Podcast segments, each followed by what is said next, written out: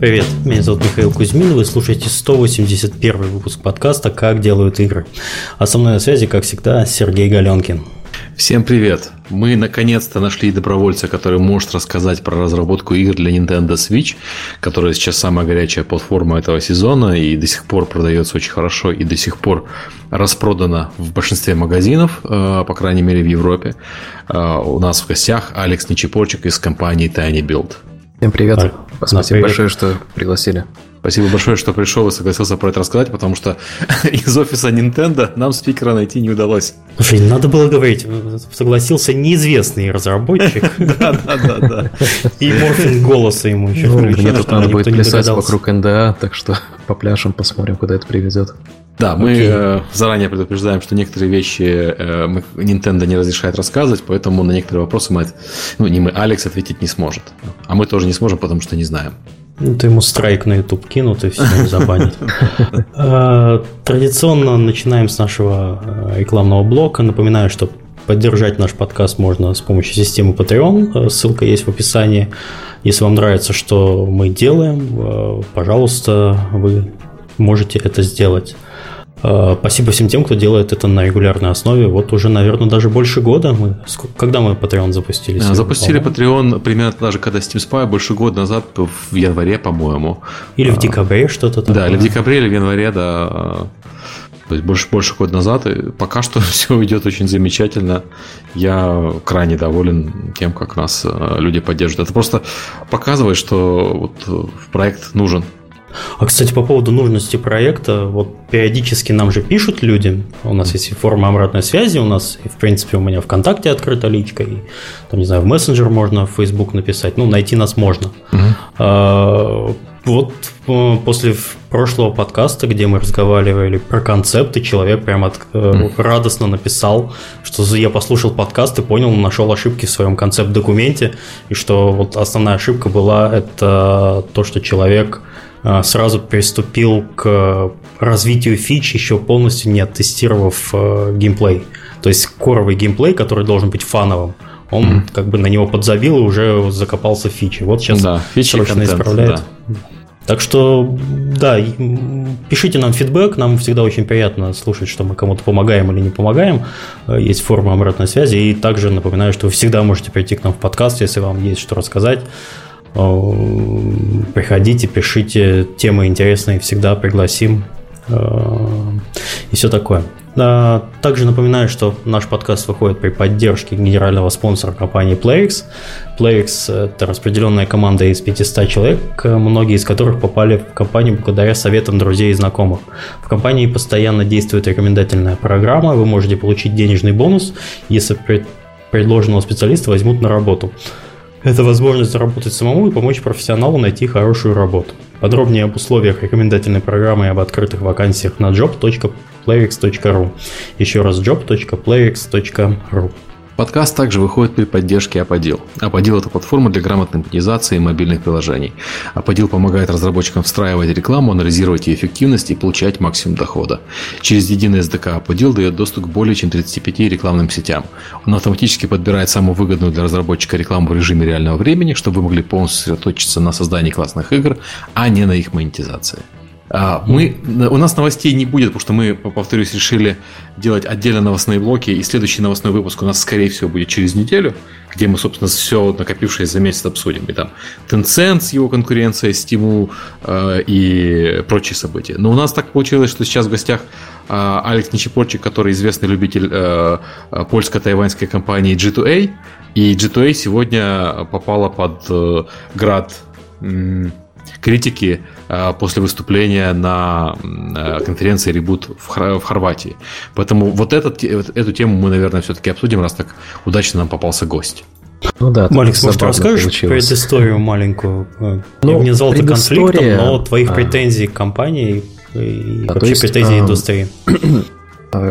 А, После прошлого E3 э, у нас была переписка с G2, где э, ну, мы как бы были не особо довольны, что куча-куча наших игр оказались там после того, как э, нам пришлось закрыть свой стор. То есть мы на своем сторе продавали DRM-free Steam ключи, И э, у нас внезапно пошли продажи очень хорошо, и потом увидели большую волну чарджбеков, то есть э, с ворованных кредитов покупали, да? Mm. А потом оказалось, что большинство этих ключей, они э, оказались на G2. Естественно, мы предъявили претензии. А, эта дискуссия длилась какое-то время, и в один момент они нам прислали по какой-то причине а, количество ключей, которые они продали для трех наших топовых игр. А, и там общая сумма, если это по ритейл цене судить, была примерно 450 тысяч долларов. Ну и мы такие, ну как бы вы тут продаете ключи, а мы не хотим, чтобы вы продавали ключи. Получим ли мы что-нибудь с этого? Они говорят, нет, не получите. А, типа, давайте работать вместе, и на будущее ключи мы там что-то придумаем. Ну и оттуда пошла вот эта вот статья, которую я написал э, в июне прошлого года, э, которая mm-hmm. разлетелась, подключилась куча-куча э, людей из индустрии, которые тоже сталкивались с ними. Большие компании тоже нам писали, тоже у Ubisoft у них было несколько проблем с перепродажей ключей. И эта история начала идти по индустрии, и кульминация ее была в том, что топовые стримеры типа Лирика публично заявили, что они не, больше, не будут больше больше э, ассоциироваться с G2.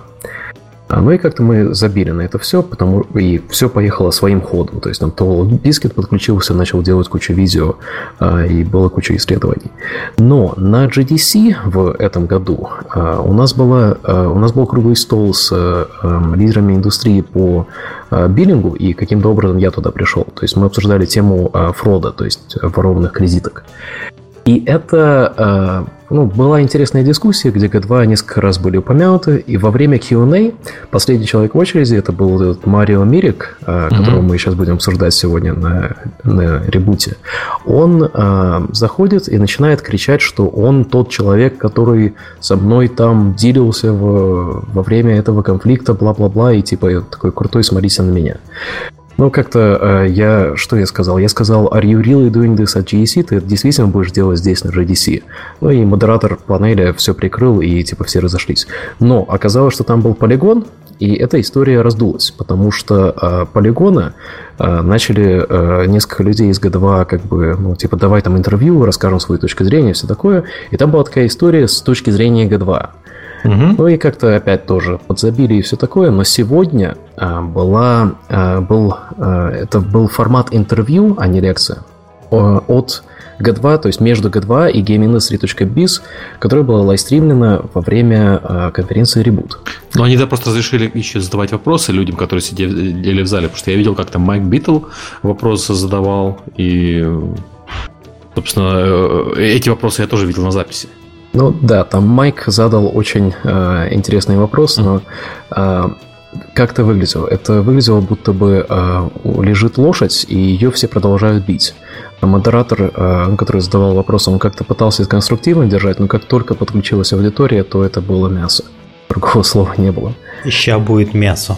Я сидел в твит-чате, а, и самое забавное, что там было 400 человек на этом лайвстриме, по-моему, кто-то сделал Reddit пост и а, нагнал народу, а из них человек 10 были сотрудниками G2. И они там начинали разводить дискуссии и типа там пытаться э, на меня наехать и на личном, и на профессиональном уровне. Это было очень смешно. Но сама панель, она закончилась тем, что э, ну, там уже было понятно, э, что не выкарабкаться парню из этой ситуации. И в конце он такой э, встал, когда уже все расходятся, и начал там говорить, типа, ну, это, давайте поговорим, типа, не ненавидьте меня и все такое. Это как-то цинично говорить такое с моей стороны. А, просто то, как он отвечал на вопросы, оно а, будет разлетаться по интернету в ближайшие сутки. Полигон уже статью написал про это. Mm-hmm. То есть он там такие вещи говорил, типа, ну, пожалуйста, не наезжайте на нас, у нас же 40% женщин в Г2, и все такие сидят, типа, что? Как это? Причем здесь это? Окей. А значит, на наш подкаст можно наезжать, потому что у нас 100% ведущих мужчин, да, Серега? Да, я думаю, это вполне логично. Зато мы все время выходим по расписанию. А, да. Э, слушай, ну я, я не видел э, видео, я, к сожалению, читал только текстовый пересказ, потому что у меня не было времени посмотреть сегодня. Много работы было. Но как я понимаю, что основная критика э, сводилась э, к трем вещам. Первая вещь это то, что они, э, э, по сути, предоставляют, продают за деньги защиту от фрода для своих клиентов. И то есть ты покупаешь код, но этот код может быть фальшивым, и они понимают, что он может быть фальшивым, поэтому продают тебе защиту от фрода.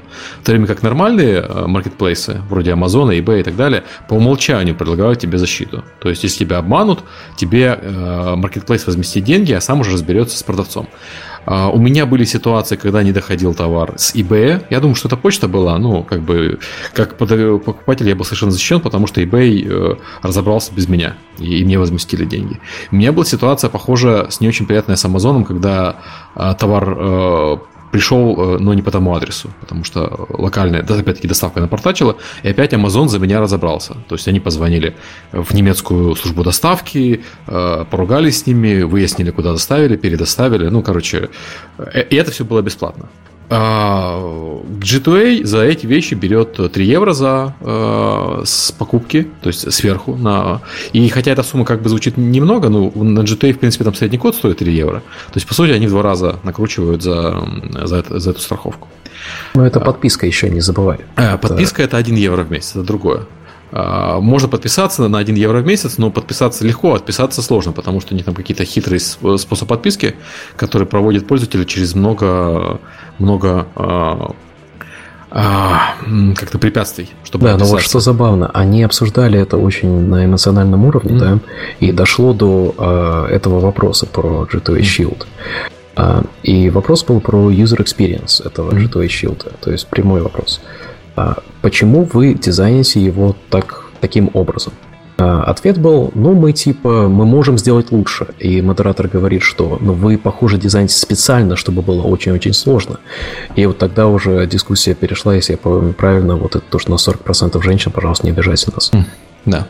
Ну, там, на самом деле, э, полигон связался с э, товарищем, который занимается интерфейсами и так называемыми темными паттернами. Ну, паттерны, которые предназначены для манипулирования поведением э, потребителя. И он говорит, что вот это вот классический пример того, как, как можно манипулировать потребителем. Там все явно сделано не случайно. Это все, все очень, очень разумно. Ну, в данном случае они испуг используют людей, да. что да, вас могут обмануть, вот, Да, и попробуй потом, мы... попробуй потом отписаться. Они отписываться не дают сразу, они дают отписываться только через два дня после биллинг сайкла, они, э, они сразу, и они требуют там ввести номер кредитки и, и, и кучу других вещей для того, чтобы отписаться. Это нестандартная схема отписки от э, онлайнового сервиса. Там была куча A-B-тестинга, чтобы именно этого добиться. Ну, я, я подозреваю, что да, потому что не просто так. Это вторая претензия. То есть первая претензия само наличие подписки и само наличие защиты от рэкета, так сказать. Второе – это вот то, что отписаться от него очень сложно. И третье – то, что они, э, по сути, предоставляют э, рынок для продажи ключей без авторизации разработчиков, потому что если есть авторизация разработчиков, то это обычно происходит без... Для этого g не нужен. Это делается, собственно, на сайтах самих разработчиков.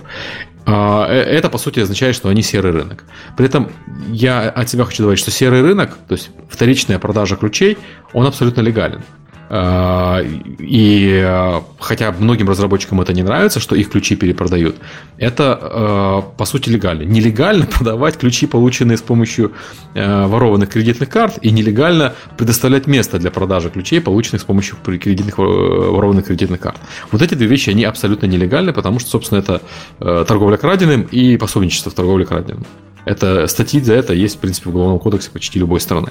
Ну, слушай, вот мне это, знаешь, что, Серега, напоминает? Да. Мне это напоминает лихой рынок мобильного контента начала mm. 2000-х, когда ты покупал э, мелодию или картинку, а мелким-мелким шрифтом э, в рекламе было указано, что покупая эту картинку, вы подписываетесь там на ежемесячные платежи. Угу. И попробуй потом от них отписаться. Это было просто невозможно.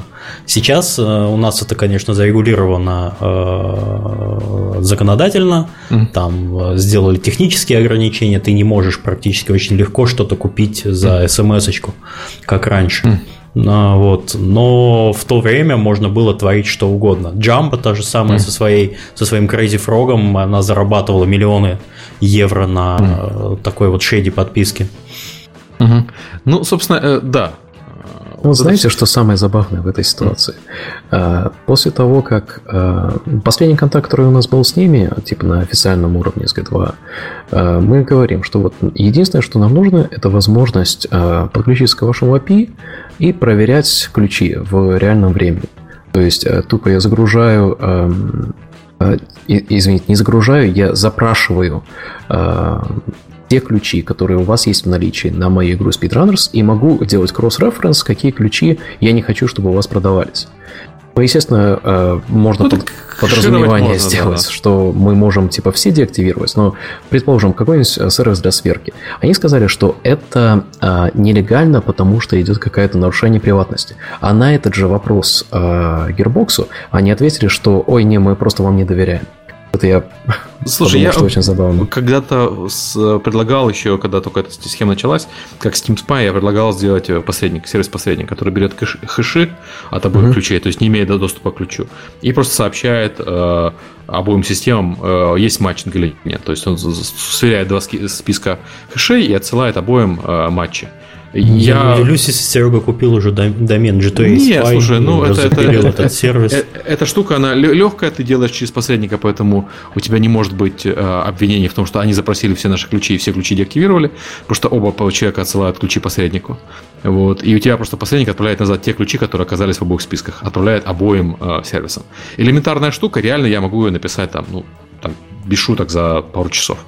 Вот. Я это предложил, они, естественно, отказались.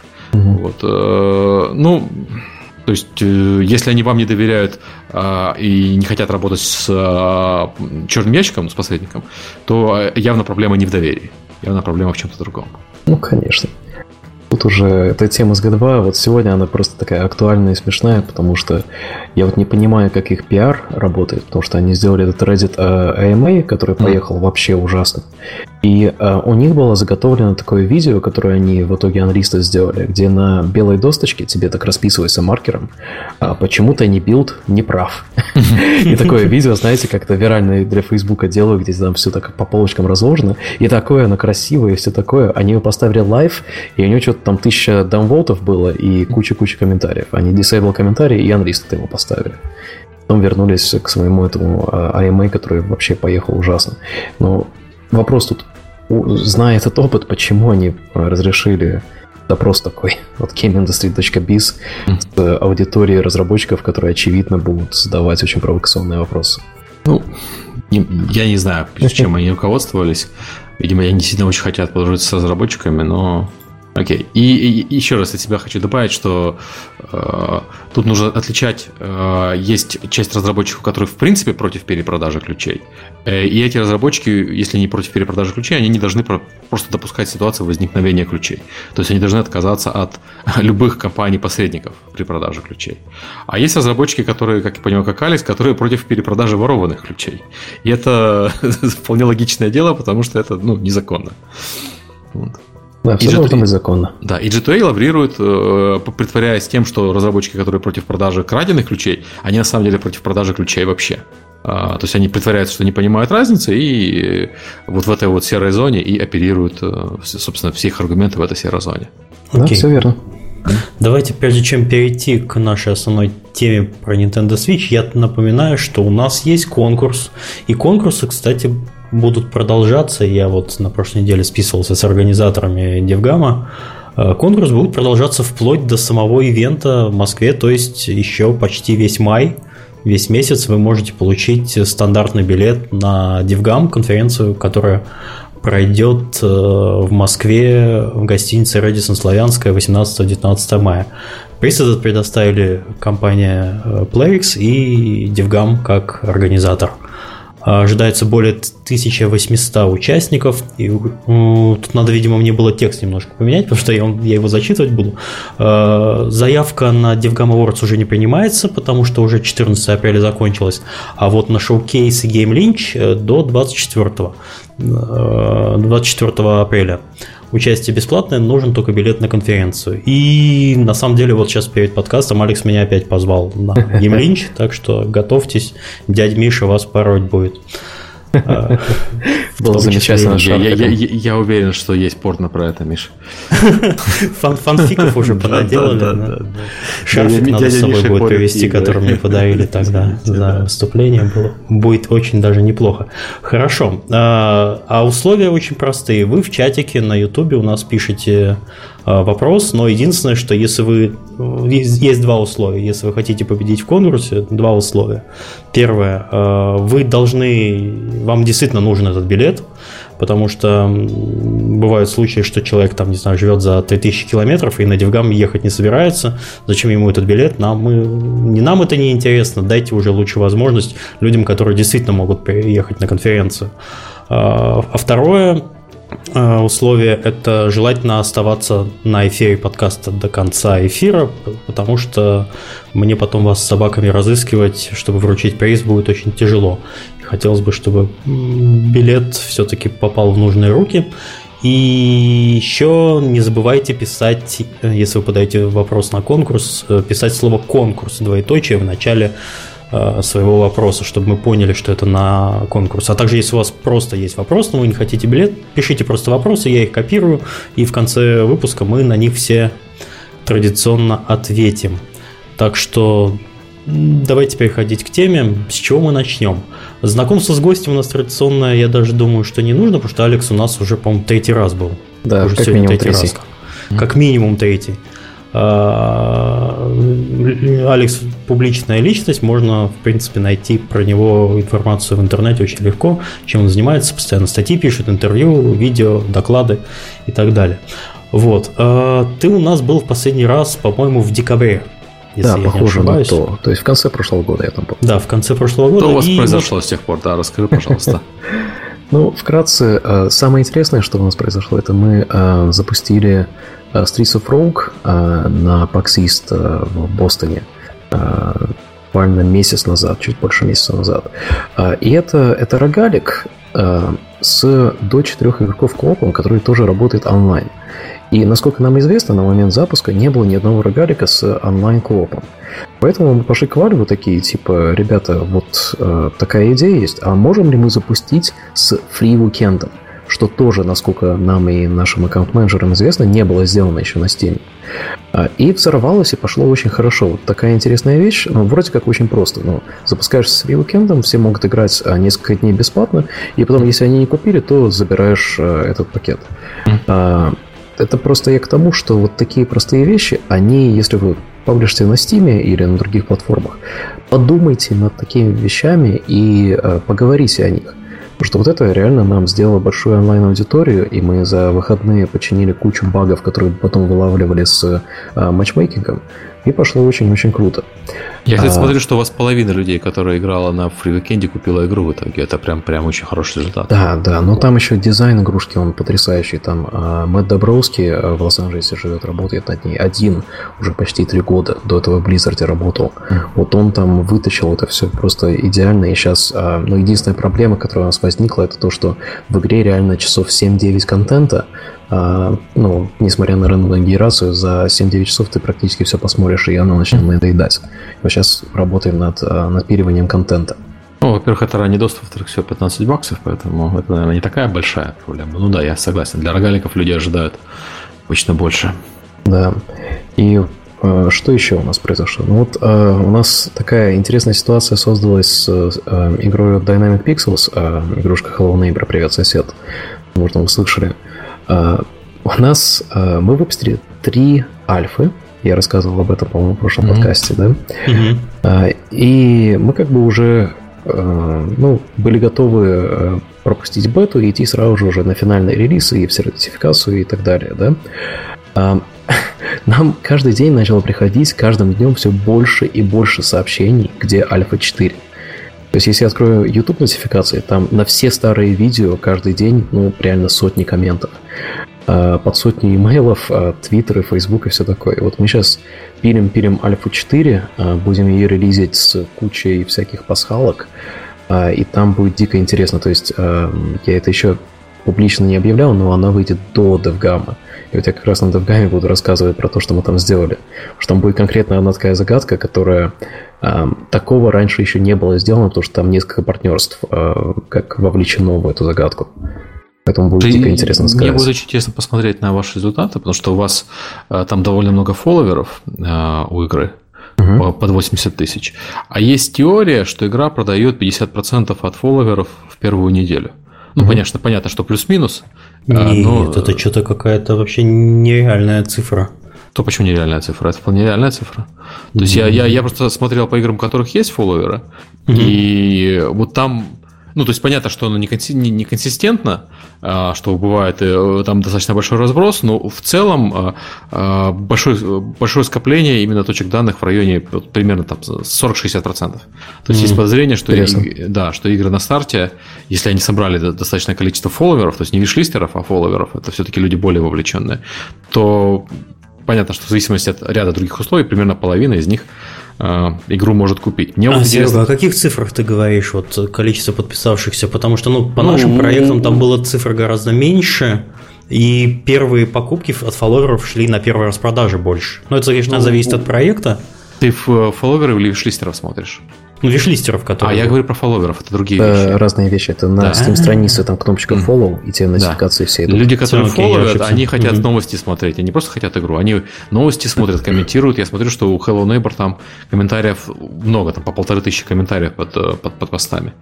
И у них сейчас почти 80 тысяч фолловеров. Мне просто интересно посмотреть, вот когда вы выйдете, давайте это запомним, будет ли у вас, э, ну, возможно, у вас, у вас же количество фолловеров растет, но просто интересно, будет ли у вас 40 тысяч первую неделю или нет. Мне просто очень, очень интересно, оправдается оно или нет. Потому что пока что это игра с довольно, ну, из не вышедших, а одной из самых больших, больших, больших э, сообществ э, именно по числу фолловеров. Никакого давления совершенно. Ну да, да, да. Ну, так, да, ну, продадите 40 тысяч и продадите. Не продадите 40 тысяч, продадите 40 тысяч. Да, я тоже видел и начал замечать вот такую же похожую вещь, что именно активность от фолловеров, она гораздо ну, более важна, чем эти виш-листы. Мы раньше виш-листы продвигали, а сейчас мы на самом деле продвигаем больше, наоборот, а, свои собственные сайты. То есть а, подпишись на нашем сайте, чтобы у нас был твой email, где будем билды посылать, все такое, а также будем а, уведомлять о том, когда у нас релизы игры идут. А, тут еще такая вещь, что фолловеры, которые фолловят, они а, явно интересуются не просто игрой, но и тем, что вокруг нее, потому что они получают новости и так далее. А те, кто в виш-листе добавляет игру, это означает, что неплохо бы в нее поиграть. Это люди с чуть меньше, э, меньшей мотивацией, чем фолловеры. Ну да, и на распродаже нотификации. Ну да, да, да, на распродаже получить нотификации. То есть это тоже потенциальные покупатели, просто что конверсия у них, наверное, будет немножко похуже. Угу. Ну и вообще, э, я так немножечко э, про два события года так э, мельком сказал, но год у нас начался, первый релиз года у нас был на самом деле на платформе от Nintendo. Мы релизнули Punch Club на 3DS в январе. И это был такой болезненный порт, потому что нам пришлось переписать все на собственный движок, и это уже длилось, по-моему, там провели 8 месяцев разработки плюс-минус.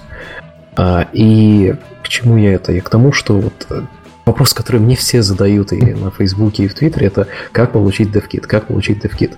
Поэтому я не могу официально ответить на этот вопрос, а, потому что я не знаю позиции Nintendo про то, как получить. Я просто расскажу, как мы а, получили. А, это просто-напросто потому, что мы уже работали над Punch Club на 3DS, и так получилось, что мы релизнули вот как раз в тот момент, когда Switch был анонсирован. А, и, естественно, продажи 3DS обвалились. То есть для нас это такой своего рода флоп. А, работали очень долго, а в итоге оно того не стоило. Но так как мы уже работали с платформой Nintendo, а, и так как мы уже вот только что первую игру релизнули, и человек, который у нас технический директор в той студии, он работал в Nintendo на позиции как раз вот человека, который занимается third-party лот-чеком, то вот так мы получили DevKit. Это реально стечение обстоятельств. Он, он что, как прапорщик, потихоньку DevKit ногой пинал в самый темный угол конторы, прежде чем уволиться. А потом вместе с ним и ушел, никто типа не заметил. Того. Нет, вот э, это способ. Это процесс полностью официальный, просто нам дико повезло с э, студией, которую мы сейчас строим в Сиэтле. То есть, ну, у одного человека опыт работы в Nintendo, у другого в Microsoft. А как бы индустрия-то маленькая, все друг друга знают. А, и просто-напросто, если ты можешь работать с человеком, который уже знаком с твоими процессами, это ну, человеческий фактор, что больше получится. Но а, я могу сказать, что конкретно а, мистера Шифти первый раз Nintendo заметили на прошлом E3. А, мы спонсировали маленький event, а, называется... А, как же он называется? Indie Showcase там был, в общем. Indie showcase, который мы проспонсировали. Э, до этого э, год назад мы там про showcase или, как бы, ну, была какая-то пресса, а здесь мы просто решили, купим кучу оранжевых кружек, купим кучу пива и проспонсируем showcase. И вот там просто и люди из Sony и Nintendo стояли играли Мистера Шифти в ранний прототип. И как бы вот так, такое стечение обстоятельств, что вот видели это, потом начали с ними работать, потом реализовали одну игру, вторую, оно эм, в совокупности дало нам возможность попасть вот в эту первую волну. Поэтому вот как получить DevKit, ну вот, вот из этой информации делайте выводы. Я знаю, что а, сейчас а, очень мало новых партнеров. А, Слушай, а Shift он для, для свеча есть, я извиняюсь, просто понял 3DS, а... Uh, Punch Club мы на 3DS выпустили, а, а. Mr. Shifty мы выпустили на свече uh, буквально на прошлой неделе.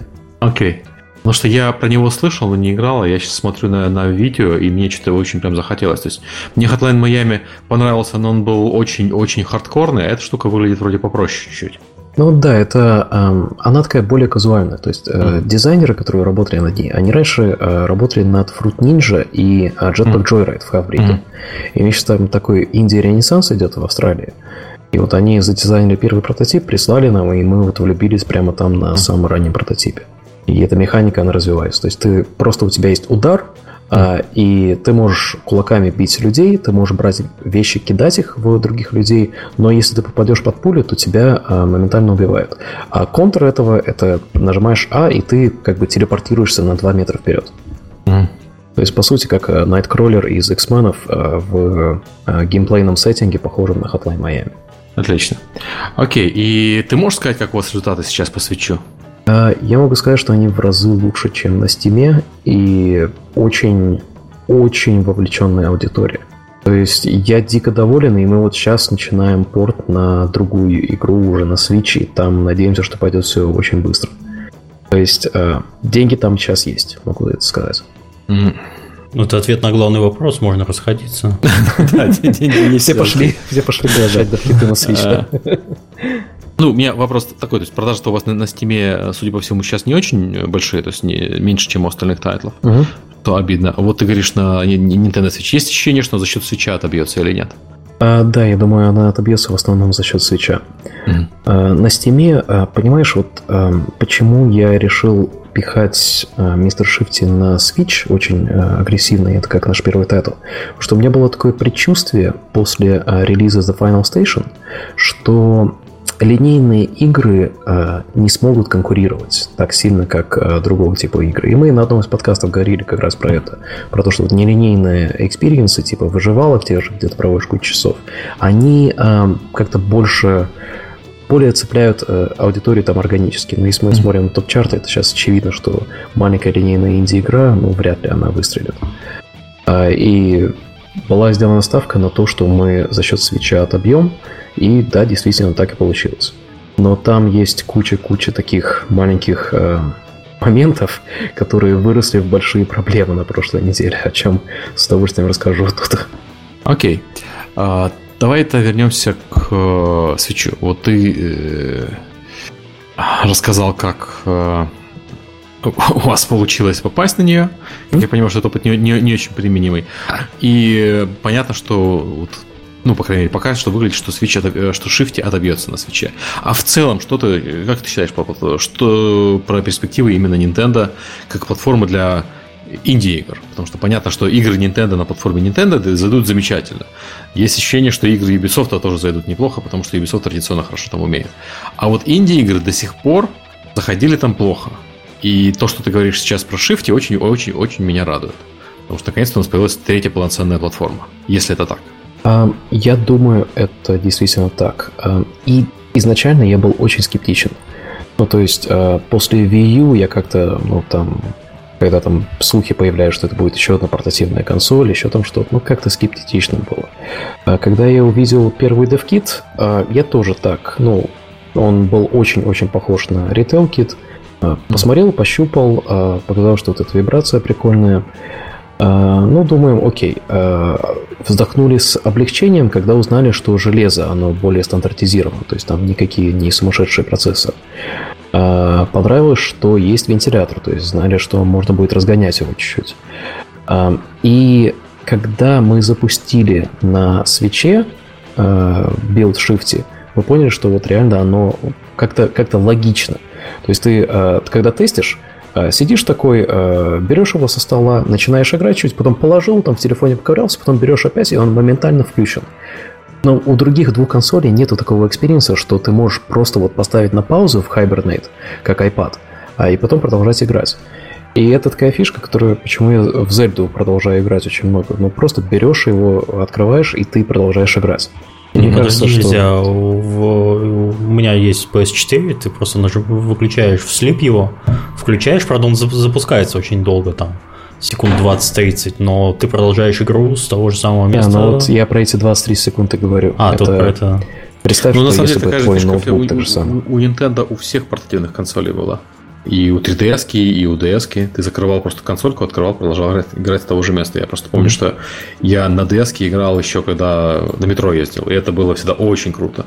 То есть ты зашел в метро, открыл DS, играешь, пора выходить, закрыл, пошел дальше. Никаких сохранить игру, там что-то нажать, ничего не было. То есть то, что они это правильно сделали изначально. Да, ну тут просто сошлись все факторы так, а, и гениальным ходом было сначала нагнать большой ажиотаж на Зельду на прошлом E3. Mm-hmm. И использовать это вот чисто как ту игру запуска, которую все будут покупать. И реально мои, ну, вообще сомнения развеялись по поводу того, что платформа будет успешной или нет. Это когда я был в Bellevue, по-моему, mm-hmm. сразу же после GDC. У нас там прямо из окна виден той за раз. Да? Угу. Прихожу я в него, и на меня смеются, когда я спрашиваю, а есть ли свечи. Это ну, парочку дней после запуска. А потом а, нагуглил, когда к ним поставки будут идти. А, через несколько дней, в день поставки, думаю, ну, приду-ка я за полчаса до открытия магазина. И там очередь в два раза вокруг квартала. Вот когда ты видишь такое, и реально семьи, молодые родители с своими детьми стоят в очереди, чтобы купить Switch, ну ты понимаешь, что продукт будет иметь хоть какой-то успех, ажиотаж. Стало немножко страшно, когда были эти видео, где все, ну там, то а, консоль подвисает, то там а, царапается, то там а, выгибается или еще что-то. Но учитывая, что они шипнули сколько, 2 миллиона или 2,5 миллиона уже, ну, понятно, что там будет какой-то процент. Ну, у меня, кстати, такая же консоль с браком. Ну, не консоль сама, а геймпадик с вот этим вот приемничком. И просто из-за поездок нет, не доходит руки починить, потому что, собственно, mm-hmm. надо кусочек поролона вставить, только проводящего. Угу. Правильно, зачем в поездку брать Nintendo Switch? Ну, я нет, в поездку ее можно было взять в поездку Nintendo Switch, но я, ну, я тащил два ноутбука, поэтому ну, так у тебя авиакомпания потеряла бы еще и Switch. Да, еще и Switch. Нет, нет, Switch бы я не сдавал пока что. Switch бы я с собой, конечно, брал. Ну, вот это потрясающе, когда ты можешь на, скажем, 8-часовом полете в USB подрубаешь, а, и ты можешь играть в Zelda или, ну, подумаем, какие игры там будут, ну это вообще обалдеть. В тот же Skyrim, Skyrim играть на 8-часовом полете в Сан-Франциско, но это обалденно. То есть, э, если я тебя правильно понял, user experience, вот этот вот, который дала Nintendo, поменяла твой скепсис прямо на противоположный. То есть, пока сам не поиграешь, ты, в принципе, не поймешь. Потому что я тоже до сих пор скептик, вот у меня нет Nintendo Switch, я не собирался его покупать. Вот, а, не дай бог, кто-нибудь мне ее принесет, даст в руки, я ж, я ж куплю. Вот я как-то понял, что э, мне сколько уже, 15 лет назад, и дико-дико нравилось э, PSP. Это mm-hmm. был мой первый музыкальный плеер, и я помню, что я там кучу видео закачивал, эти дорогие карточки. Mm-hmm. И телефон, да, он заменил большинство этого и открыл еще кучу-кучу возможностей. Но я больше не играю на телефоне. Я вот это заметил с собой, что своим iPad уже давным-давно не пользовался. Наверное, как э, Kingdom Rush все прошел, и все, уже вот жду следующую игру от Ironhide. А так, ну, я сейчас начал играть опять. Как-то вот э, вне консольного такого сеттинга или вне ПК сеттинга. Потому что когда ты не привязан, там, ну, сидишь там на диванчике, сидишь там в кровати, постоянно это быстро, удобно и понимаешь, что не будет вот этого вот, ой, надо сесть, ожидать и, и потом еще там коммититься. Угу. Выгнать семью из гостиной, где у меня PlayStation стоит. Да-да-да. Вот это все. Да, ну, ну да, ты прав. Чисто user experience меня продал. Ну и плюс, когда я вижу такой огромный ажиотаж, я понимаю, что там будет куча игроков.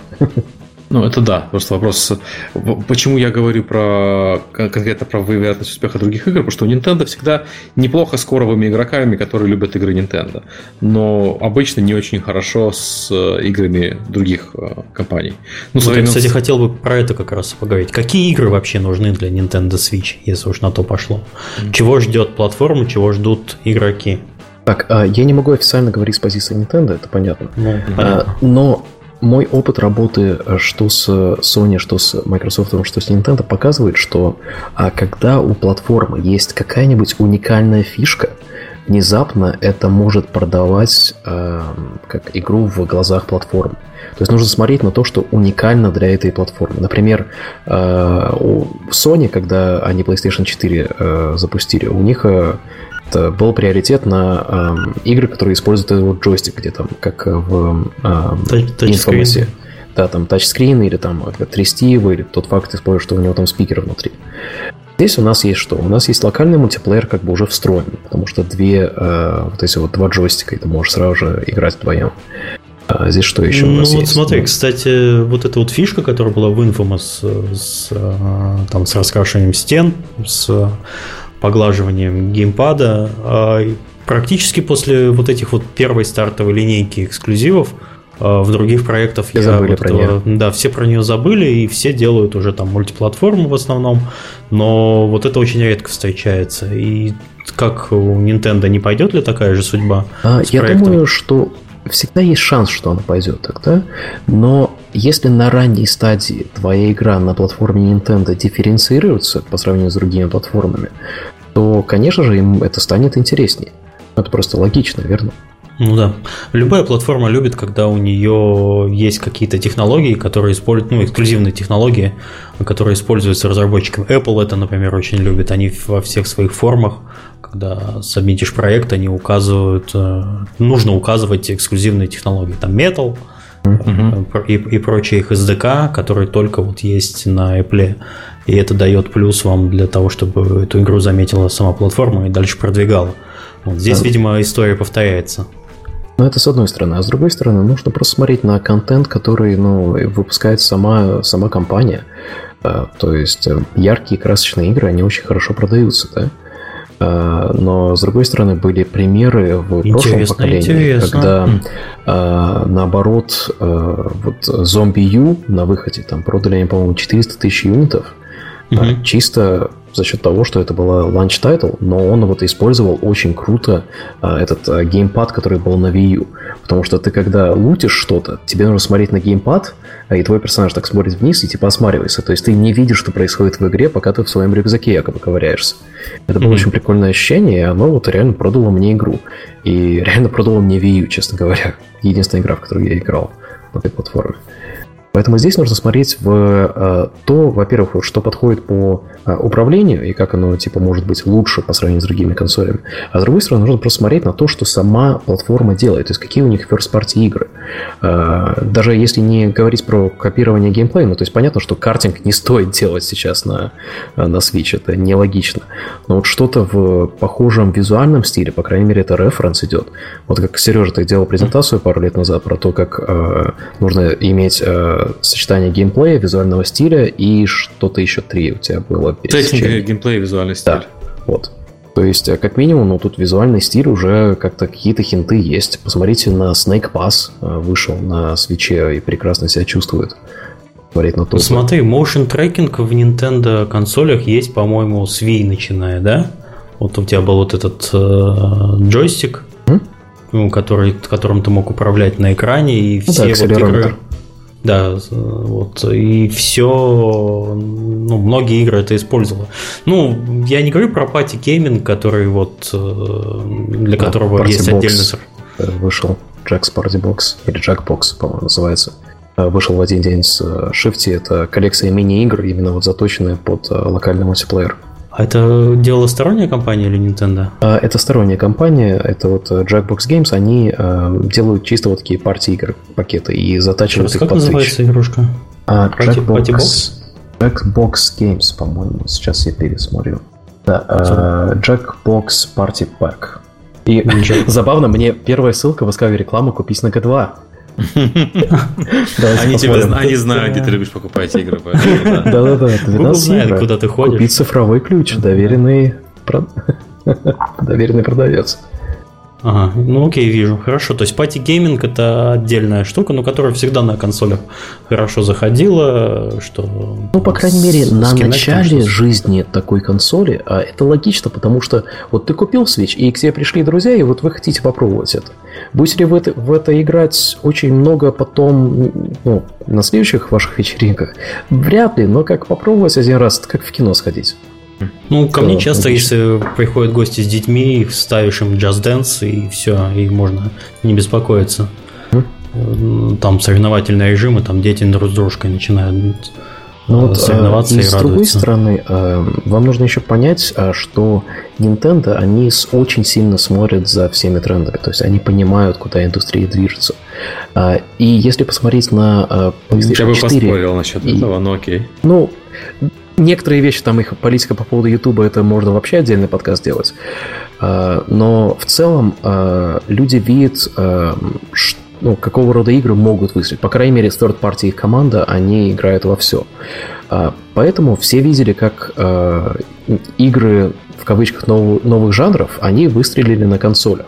То есть после того, как на Steam выстрелили, выстрелили на консолях, и сейчас, как у нас, по сути, есть третья консоль, но можно найти виды игр, которые популярны на ПК, и посмотреть, как можно адаптировать э, под эту консоль.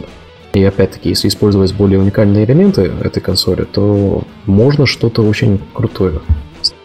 Окей, okay, я от себя скажу, что ну, если говорить про консоль с точки зрения потребителя, то я, по-моему, уже упоминал неоднократно, что лично я консолью очень доволен. Она приятно э, используется, приятно играется. Но вот сейчас, как бы, как, как бы это правильно перефразировать? Э, э, мои сомнения. То есть, по сути, мы имеем а, Android приставку, а то, что делают наши э, всеми любимые китайские друзья, но только подключаемую к телевизору. И в этом вопрос, достаточно ли она мощная, чтобы удержать пользователей, которые хотят играть в игры на консолях с графонием? Хотя Зельда, кстати, какая-то невероятно красивая для Android девайса на Тегре. Ну, вот это и есть тот вопрос, да? А, если бы они выпустили не Зельду mm-hmm. вместе с этой приставкой, mm-hmm. то я думаю, вопрос был бы очевиден. Ну, ответ mm-hmm. на вопрос был бы сейчас очевиден. А сейчас mm-hmm. ты смотришь на размер Зельды, mm-hmm. и как-то, ну, хм, а, как бы графика, да, она приятная, но это понятно, что не Killzone, но потом думаешь, а когда я последний раз смотрел на графику в игре? как бы... Ты знаешь, это, это, вот, это, конечно, хорошо, что ты не смотрел на графику в игре, но вот ESA выкатила буквально сегодня исследование, где э, показано, что 67% э, американских потребителей игр считают графику как бы приоритетным э, фактором. А, дай мне перефразировать тогда немножко. А когда ты в прошлый раз а, видел игру за последние пару лет и сказал, вау, она выглядит миллион раз лучше, чем все, во что я играл?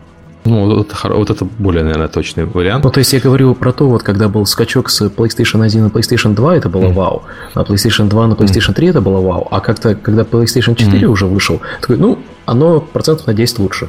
Ну, ну да. да. Не, ну PlayStation 4 я бы не сказал, что на 10%, оно заметно ну, лучше, но да. я, я понял твою мысль, да. То есть графика, она была достаточно хорошая уже какое-то mm. время. И сейчас э, дело идет больше не о графике и не о технической mm. стороне, а, и не о мощности даже, а о том, какой experience ты можешь получить. То есть э, с какой-то... Ну, я с тобой не... Я с тобой согласен насчет mm. твоей позиции по поводу железа, mm.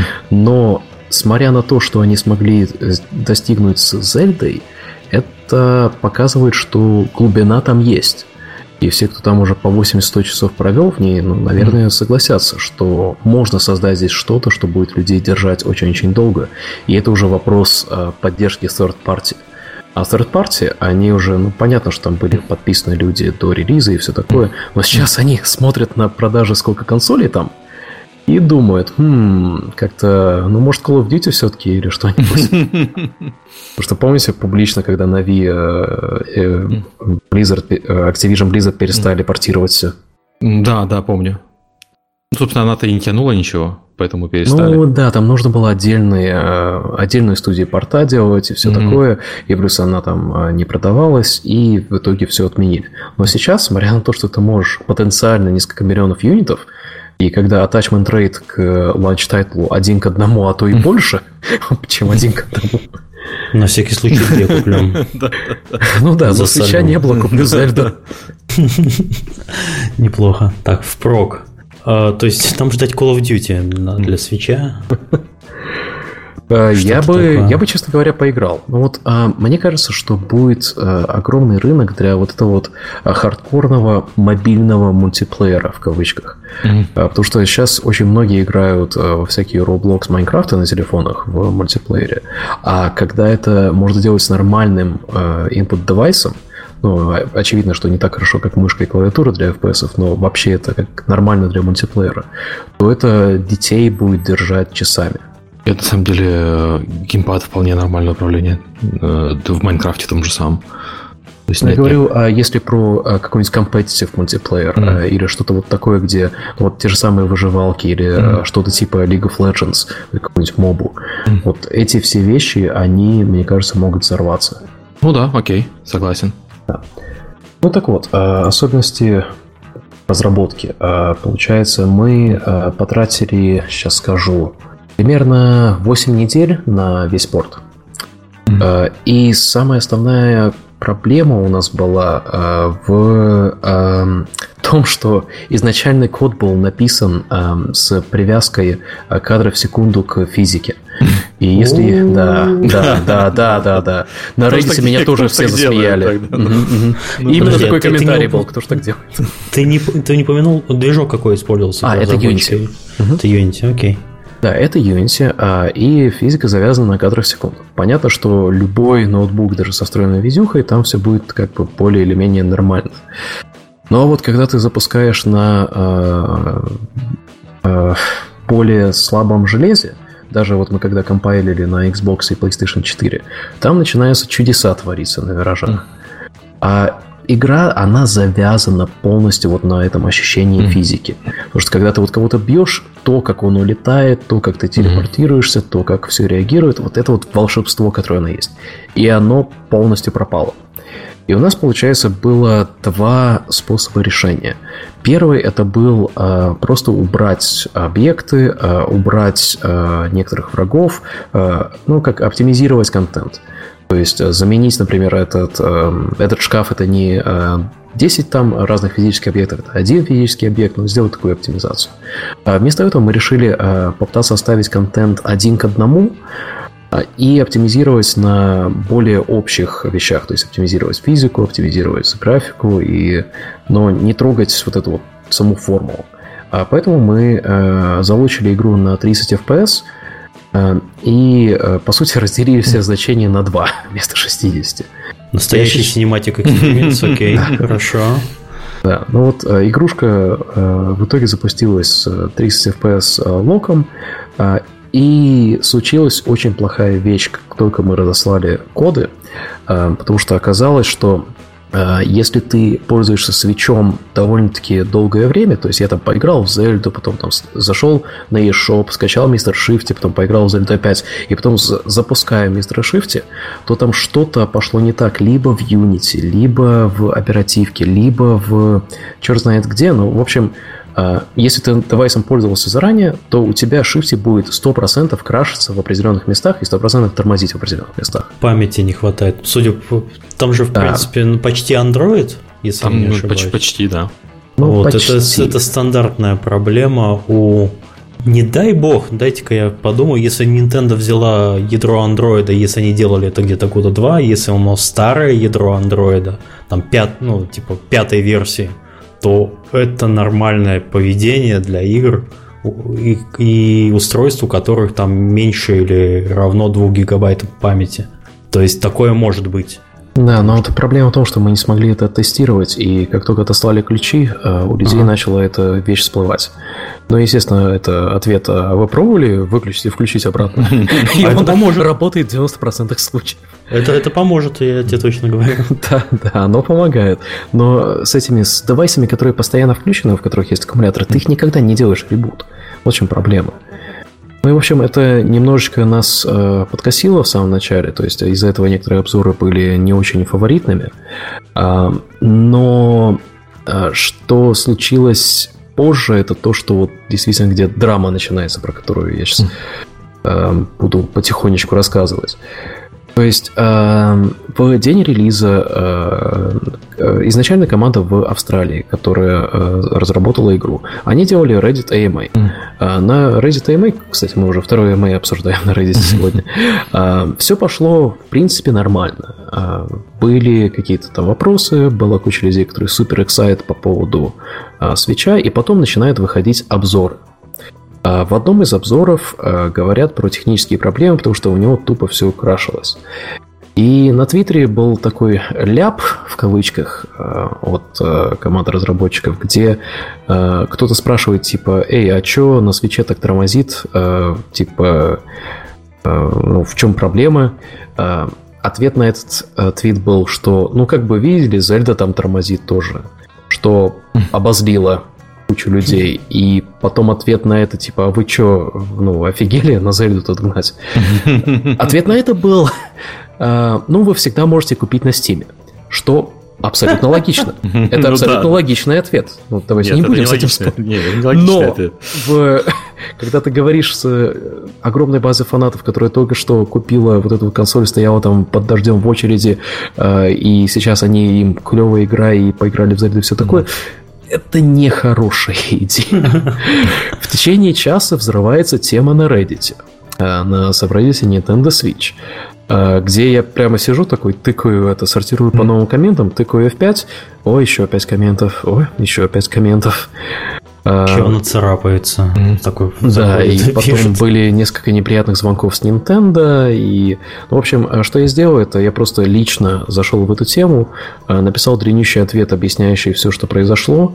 А, сказал, что, ну, типа, не обозляйтесь, это там люди, мы не спим уже неделю, там, ну, в таком стиле, то есть Сами полная ответственность. И в тот же момент наша команда начала вот делать патчпорт, и мы как бы поняли, что изначально приняли неправильное решение. Нужно было резать контент, вместо того, чтобы пытаться все один в один перенести. Mm-hmm. сейчас реально порезали буквально только парочку вещей, и один из уровней сделали там ну, на 10% короче, просто чтобы меньше геометрии было. А, и все, все нормально. Вот сейчас запустил видео на тот же subreddit. А, уже 3000 просмотров на нем. Просто геймплей записан с телефона на свече.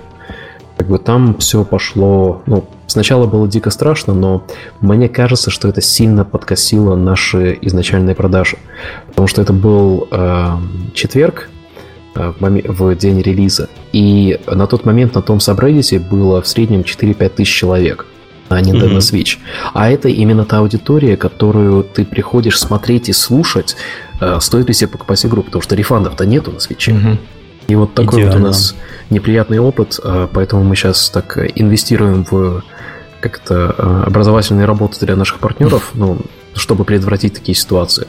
Потому что, ну, эм, бывает там что-то хочется сказать, бывает там что-то надо сказать, но когда дело доходит до платформ, которые мы знаем, что Nintendo в некоторых планах очень консервативны, это такие вещи, которые нужно очень осторожно подходить. Нам, кстати, там в чате поправляют, что там не Android, а там FreeBSD ядро. Но, в принципе, Nix ядро такое же. И, значит, может быть потенциально поведение в некоторых э, моментах одинаковое. Ну, в данном случае понятно, что памяти просто не хватает, уровень не помещается. Вот Алекс же говорит, что они поправили, уменьшив количество контента на локацию, и, соответственно, все стало помещаться в памяти, и это решило проблема, так что догадки, в принципе, понятны. Ну, ты знаешь, с одной стороны, э, да, догадки понятны, и э, очень круто, что Unity действительно до запуска платформы поддержку сделали. Насколько mm-hmm. я знаю, мы первая Unity игра, что запустились на свече, возможно, я не прав. Э, но тут как... Э, когда вот такая простенькая игра, э, и это 3,6 гига файл, что-то там не так идет. И, естественно, все винят нас, а мы такие, как руками разводим. Ну, это Unity, я не знаю. Вот как бы... А, ну, мне интересно, насколько Unity смогут вот это вот оптимизировать все. Потому что я помню, у нас был такой ад с Lovely Planet. Мы портировали одновременно на PS4, Xbox и Wii U. А, и там был такой пазл. А, фиксишь шейдер на Wii U, а он перестал работать на PlayStation. Фиксишь на PlayStation, он перестал работать на PC и на Xbox. И так по кругу ходишь. Именно вот проблемы с плагином были. Миша, заметь, я держусь, я не сразу не сказал про Unreal Engine. Я вот хотел Это лучший движок, да?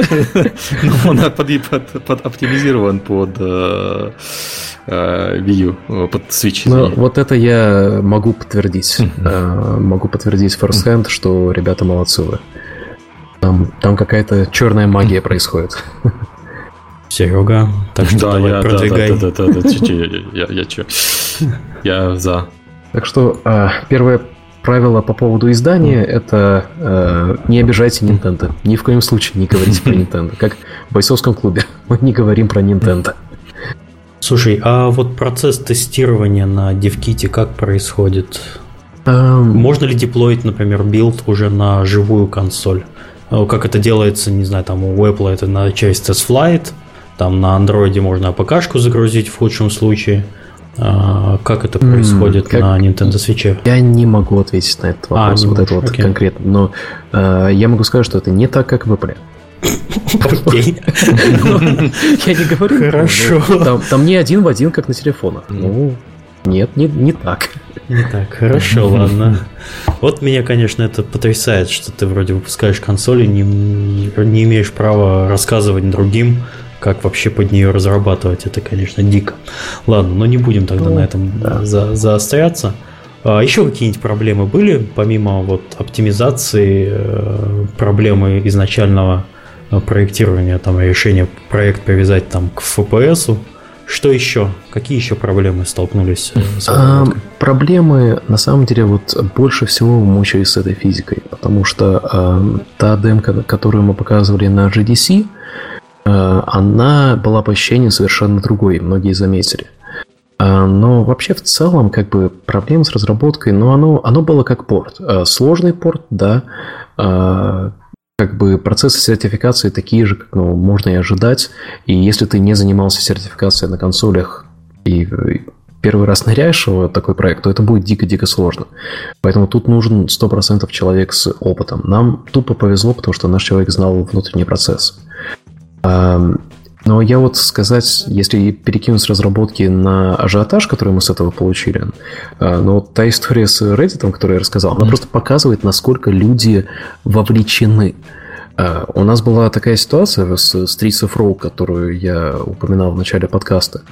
А, кто-то спросил на Твиттере разработчика Streets of Rogue, типа, ну, а что ты думаешь про Switch? И он говорит, ну, как бы, да, прикольно, может быть, когда-нибудь принесу. И из этого 10 статей вышло. Чисто из этого твита. То есть э, люди, они реально ищут информацию, и сейчас, когда контента мало, это вот такое окно возможностей для многих разработчиков. Но так как я не знаю официальную позицию Nintendo по поводу того, кто и как получает девкиты, то вот это такая сложная ситуация. То есть все хотят, и все знают, что все хотят, но сейчас такое ощущение у меня лично становится, что они делают курированный контент, чтобы вот каждой игре было достаточно визибилити. Все мы видим, что со Steam да. происходит. Разумный а, подход. Да. Китайцы Tencent то же самое примерно сейчас делают, стараясь имитировать количество контента на платформе, чтобы каждый разработчик мог что-то продать, а не, а не дрался за внимание. А, вопрос про эксклюзивность. Э, вот, из, я так понимаю, что из сообщества GameDev mm-hmm. на Фейсбуке. А, вы будете ли что-то делать по эксклюзивность, эксклюзивное под Nintendo? И есть ли э, какие-то плюшки от Nintendo за эксклюзивность? То есть вообще беспокоит их это или нет? А, ну, смотри, э, здесь э, мы могли запускать на других платформах одновременно, без проблем. Mm-hmm. Но мы решили сфокусироваться на порте на Switch, потому что у нас нет никакого опыта, да, а, и вести такие порты, которые совершенно разные, параллельно mm-hmm. сложнее, чем кажется. А, поэтому мы вот решили, что э, на Steam запустимся на свече, и как бы Switch-версия будет немножко поднимать Steam, что правда это или нет, но сложно сказать, но мы довольны продажами на свече сейчас. Но вообще э, с эксклюзивами э, всегда, всегда стоит это обсудить с платформой. Потому что иногда бывает, что по какой-нибудь по какому-нибудь стечению обстоятельств, что вот э, контент-стратегия именно на, это, на эти полгода, вот нам нужны вот такие игры. Э, и когда, э, по-моему, это The анонсировали на Xbox, э, это было понятно, что вот, вот Battle Royale жанр, он был в ходу, и, очевидно, там была борьба за этот эксклюзив. Э, когда вы идете к платформе, вам, ну, во-первых, нужно подумать о стратегических вещах, то есть, например, если у компании там есть эм, э, там, например, э, стриминговый сервис свой или что-нибудь еще такое. Подумайте, как такие стратегические вещи э, интегрировать. Например, вот Microsoft купили Beam, конкурент Twitch. И мы сейчас думаем, как интегрировать некоторые игры с Beam и какие там уникальные фишки могут быть. И потом с, с этой информацией можно идти к Microsoft и говорить, вот, ребята, мы вот такие-такие вещи хотим сделать. Это просто вопрос в том, можете ли вы от платформы получить что-то взамен. И я не говорю просто прийти и требовать это, а я говорю а, подумать о том, какие стратегические вещи вы можете друг другу сделать. То есть, например, а, когда вышел Rocket League с PlayStation Plus сделкой, да, это была такая логичная вещь. То есть им нужна была аудитория, они сделали кроссплатформенный мультиплеер, куча людей на PlayStation получает ее, это PlayStation, естественно, нравится, но это одновременно взорвало Steam-версию. То есть, э, стоит ли делать эксклюзивы? Я думаю, да, стоит делать временные эксклюзивы, если у вас есть какая-то интересная история, которая может идти с этим эксклюзивом. Окей, okay. а, понятно. А, про порт, э, я извиняюсь, мы а, толком не обсудили. Насколько сложно было портировать а, Шифти? А, ну, Шифте конкретно, а, если бы там не было вот этой проблемы с физикой, мне кажется, он был бы на самом деле довольно-таки простой. Потому что, ну, первые несколько недель, естественно, это нужно разобраться со всеми вкитами, с процессами, с а, техническими требованиями и так далее.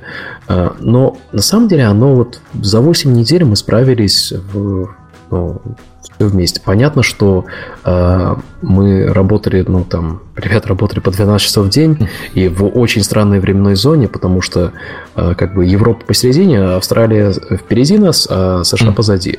А когда это идет э, США и Австралия пытаются работать вместе, я до сих пор не понимаю, как это работает. У меня там ну, мозг начинает плавиться от этих временных зон. И вот они постоянно были онлайн, и потом еще пытались быть с Европой онлайн, потому что я здесь был. Поэтому там такая веселуха была. Но 8 недель э, работало 2,5 человека, как бы 3 человека, но один работал part-time.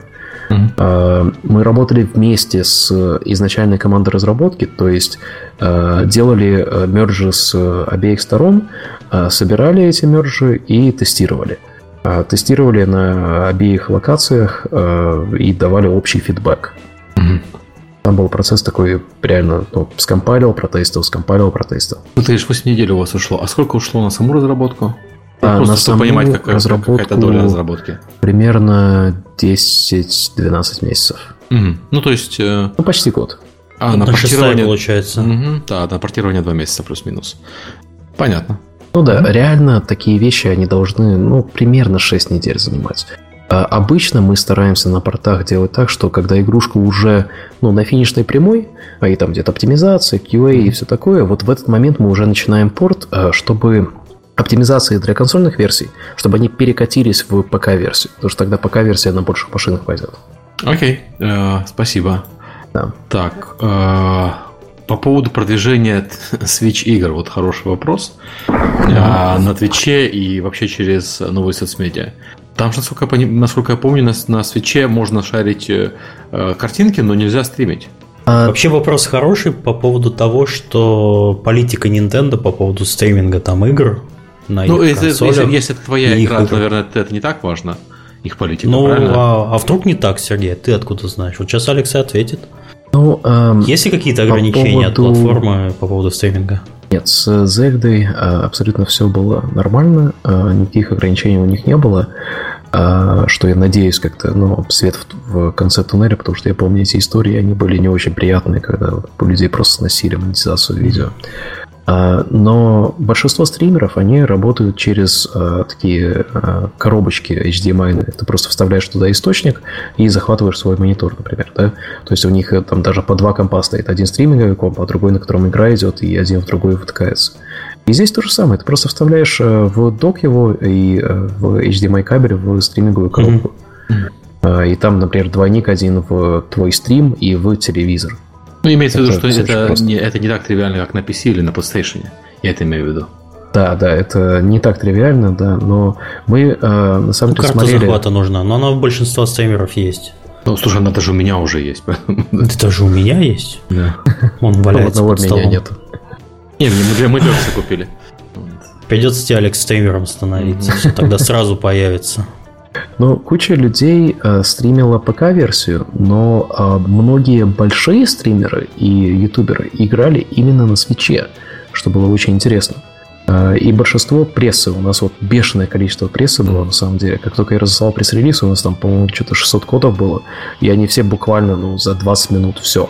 Всем пораздавали и такие, а нету больше. Э, но ажиотаж от большой прессы был ну, гораздо больше, чем на наших обычных релизах. Обычно я всегда говорю, ну, типа, мы фокусируемся на стримерах и ютуберах, а здесь пресса имела большой вес. И мне кажется, что конкретно для свеча вот многие будут решать свои покупки по полу, э, на основе этих обзоров. Потому что рефандов нету, а как бы игры некоторые, ну, э, за до 60 баксов, сколько там, 70, по-моему, я купил. 70 баксов, 70 евро она стоит, да? Да, да, но это люди будут смотреть на цены там. Но, с другой стороны, это еще показывает, что э, люди готовы платить на таких платформах, если attach rate один в один. Ну, слушай, э, есть люди, которые купили консоль ради Зельда, а не, а не Зельду, потому что купили консоль. Ну, да, это а, тоже верно. Вот, и как один из них я скажу, что, в принципе, оно того стоило. Угу. Но сейчас там, сейчас там пойдут просто игры, и я почему? То есть, вот вы вышли в окно, когда на консоли, по сути, есть одна игра. Угу. А, через неделю выходит вторая игра. как в том анекдоте, купи книжку, да, она у него уже есть. А, через неделю выходит вторая, а к осени там будет третья и четвертая э, игры. И это не абы какие игры. То есть понятно, что Зельду люди когда-нибудь пройдут, э, хотя это займет много-много времени у среднего человека, у которого есть еще работа и семья. Но Mario Kart и Splatoon их же в принципе нельзя пройти. Ну да, они будут реплейбл. То есть они, они будут отжирать время у остальных. То есть та ситуация, которая происходит э, с э, Counter-Strike и Dota на Steam. Ну, Dota как бы немножко сейчас просела, но в принципе это игры, которые отжирают время у остальных э, других платформ на Steam. То есть люди приходят, играют в индюшатину, обнаруживают Counter-Strike Go и, и все, и человек пропал. Ну, те, те, кто, собственно, начал в нее играть. Потому что такие долгие игры, они отнимают время игровое у других проектов. И тот же самый PlayerUnknown Battlegrounds и прочие э, длительные проекты, большие проекты. Я вижу на статистике Steam Spy, как падает время э, у остальных игр, когда выходит что-то э, долгое, вроде GTA, например, там, или Fallout. Остальные игры сразу же проседают. Потому что просто нет, нет времени на них, в них играть. То же самое я боюсь, что может быть и на свече. Ну, ты знаешь, э, мне кажется, Steam пример э, нужно понимать, что платформа уже как бы прошла свои агрессивные периоды роста, то есть там mm. сейчас ограниченная аудитория, она не растет так быстро. Ну да. И идет такая каннибализация. А если здесь говорить вот про этот вот то, что Mario Kart выходит на следующей mm. неделе, э, и я действительно в нее буду играть, скорее всего, очень много, но мне кажется, это продаст еще больше консолей, и да, будут люди, которые действительно потратят кучу там времени, но это просто расширит аудиторию в первую очередь. Если там будет тот discoverability, который есть сейчас для новых запусков, включая mm-hmm. инди-запуски, то это только выигрыш, мне кажется. Но не надо делать еще один Mario Kart и пичить его Nintendo. Это не будет логично. Купить новый, новый Mario Kart, да, пойти предзаказать. Короче, грубо если подытожить по поводу продвижения, это пресса сейчас очень хорошо воспринимает, воспринимает выход игры на Switch, тем более от... Возможно называть небольшой студией до сих пор еще? Или вы уже там а, огромные? Ну смотри, именно в плане людей нас 12 человек в Голландии, и сейчас в Сиэтле мы агрессивно нанимаем, но у нас сейчас там всего шестеро. А, ну, ну то есть нас еще меньше 20. Ну, это если говорю про разработку, а там, ну, в third party, да, там уже больше сотни человек, но это third Ну, да, то есть, в принципе, те проекты, которые вы издаете, там уже, да, набралось достаточно. Окей, но все равно небольшие. Ну да, мы небольшая студия-издатель. Угу, окей. Э, то есть пресса, рабо- пресса работает хорошо. Э, рекламу покупать где-нибудь надо для А, вы знаете, вот я настолько аллергичен ко всем этим рекламным кампаниям, оптимизации трафика и так далее, это с, со времен моей работы в Spell Games еще, что как-то, ну вот мы пытались на кучу разных игр, и оно никогда не имеет весомого эффекта. Гораздо лучше э, сделать клевое видео, э, запустить его на Твиттер и там э, посмотреть, что будет. И потом э, затвитить на э, Джексептика, и он это ретвитит, и как бы и все идет. Но то же самое там про покупку э, этих, э, как это сейчас называется модный термин, инфлюенсер маркетинг. Это будет новый mm-hmm. трафик-провайдер. Типа, хоть mm-hmm. хотите инфлюенсер маркетинг? такой, а, нет, я напишу PewDiePie напрямую, если ему понравится игра, то он заработает кучу денег с летсплея на нее, а не мне платить ему. Но нет, мы продвижение платное, сейчас это как-то не особо. То есть самый большой маркетинг, вот из того, что я видел, вот, э, самое весомое, это то, что мы на Паксе, э, когда были, э, куча людей подходила, играла, выстраивались в очереди, потом я смотрю на форумах, куча людей пишет, типа, о, да, вот я это видел там на Паксе. Окей, okay, хорошо. А вот мы же говорили, на самом деле, вы выходили только в цифровом виде да, с Мистер. Да, у нас ритейла нету. Окей, okay, а вот если бы был ритейл, а с кем надо договариваться, не знаю, как это правильно называется, Серег, штуки, которые на пол картонные в рост человека ставятся? POS-материалы? Ну да. Как ну, их... если у тебя нет ритейла, то как, как, зачем тебе POS-материал? Нет, ну, допустим, захотели выйти в ритейле, потому что, в принципе, это логично. Ну, шаг, если... дистрибьютор за тебя делает, а за дистрибьютором ты работаешь через издателя обычно, через ритейлового издателя. А, то есть нужно искать себе ритейловый издатель? Ну, если хочешь выйти в ритейле, наверное, да. И это не Nintendo, это, это кто-то из э, локальных, например, ну, Германии, там, там что-то такое. В Германии Кох хорошо стоит, э, в Штатах как бы там свои есть. Угу. Я просто, ну, честно, я вот не уверен насчет Э, необходимости выходить... Э, хотя, кстати, для свеча, наверное, есть необходимость выходить в ритейле даже для инди-игр. Есть польза от выхода в ритейле для, даже для инди-игр. Я видел, сколько мам покупают это игрушки для него, то есть э, это, в принципе, семейная штука. Наверное, да, наверное, есть смысл. Это, да, это когда подарочные вот mm-hmm. на Holiday Sales, это все да, логично. Да. да ритейлом, вот, на самом деле это очень интересно, почему Nintendo еще такого не сделали. Потому что Microsoft делает такое. Вот они купили э, IP Minecraft, и сейчас Minecraft везде в их магазинах, например. То есть mm-hmm. они используют свою сеть дистрибьюторов. А на GameStop а, очень несложно выйти. У нас в GameStop сейчас игры наши продаются, правда, как купоны, а, но у нас есть коллекционная коробка для Punch Club, и там есть сама игра. А, но как бы маржа там очень непривычное, если ты работаешь в ритейле. Когда ты понимаешь, что у тебя там ну, 15% с каждого доллара, это как-то ну вообще плохо. По крайней мере, у нас такие приложения были. Потом думаешь, что ну как бы продвигать такое, и потом понимаешь, что если все внезапно пойдут в GameStop покупать, вряд ли, конечно, случится, но может быть такое.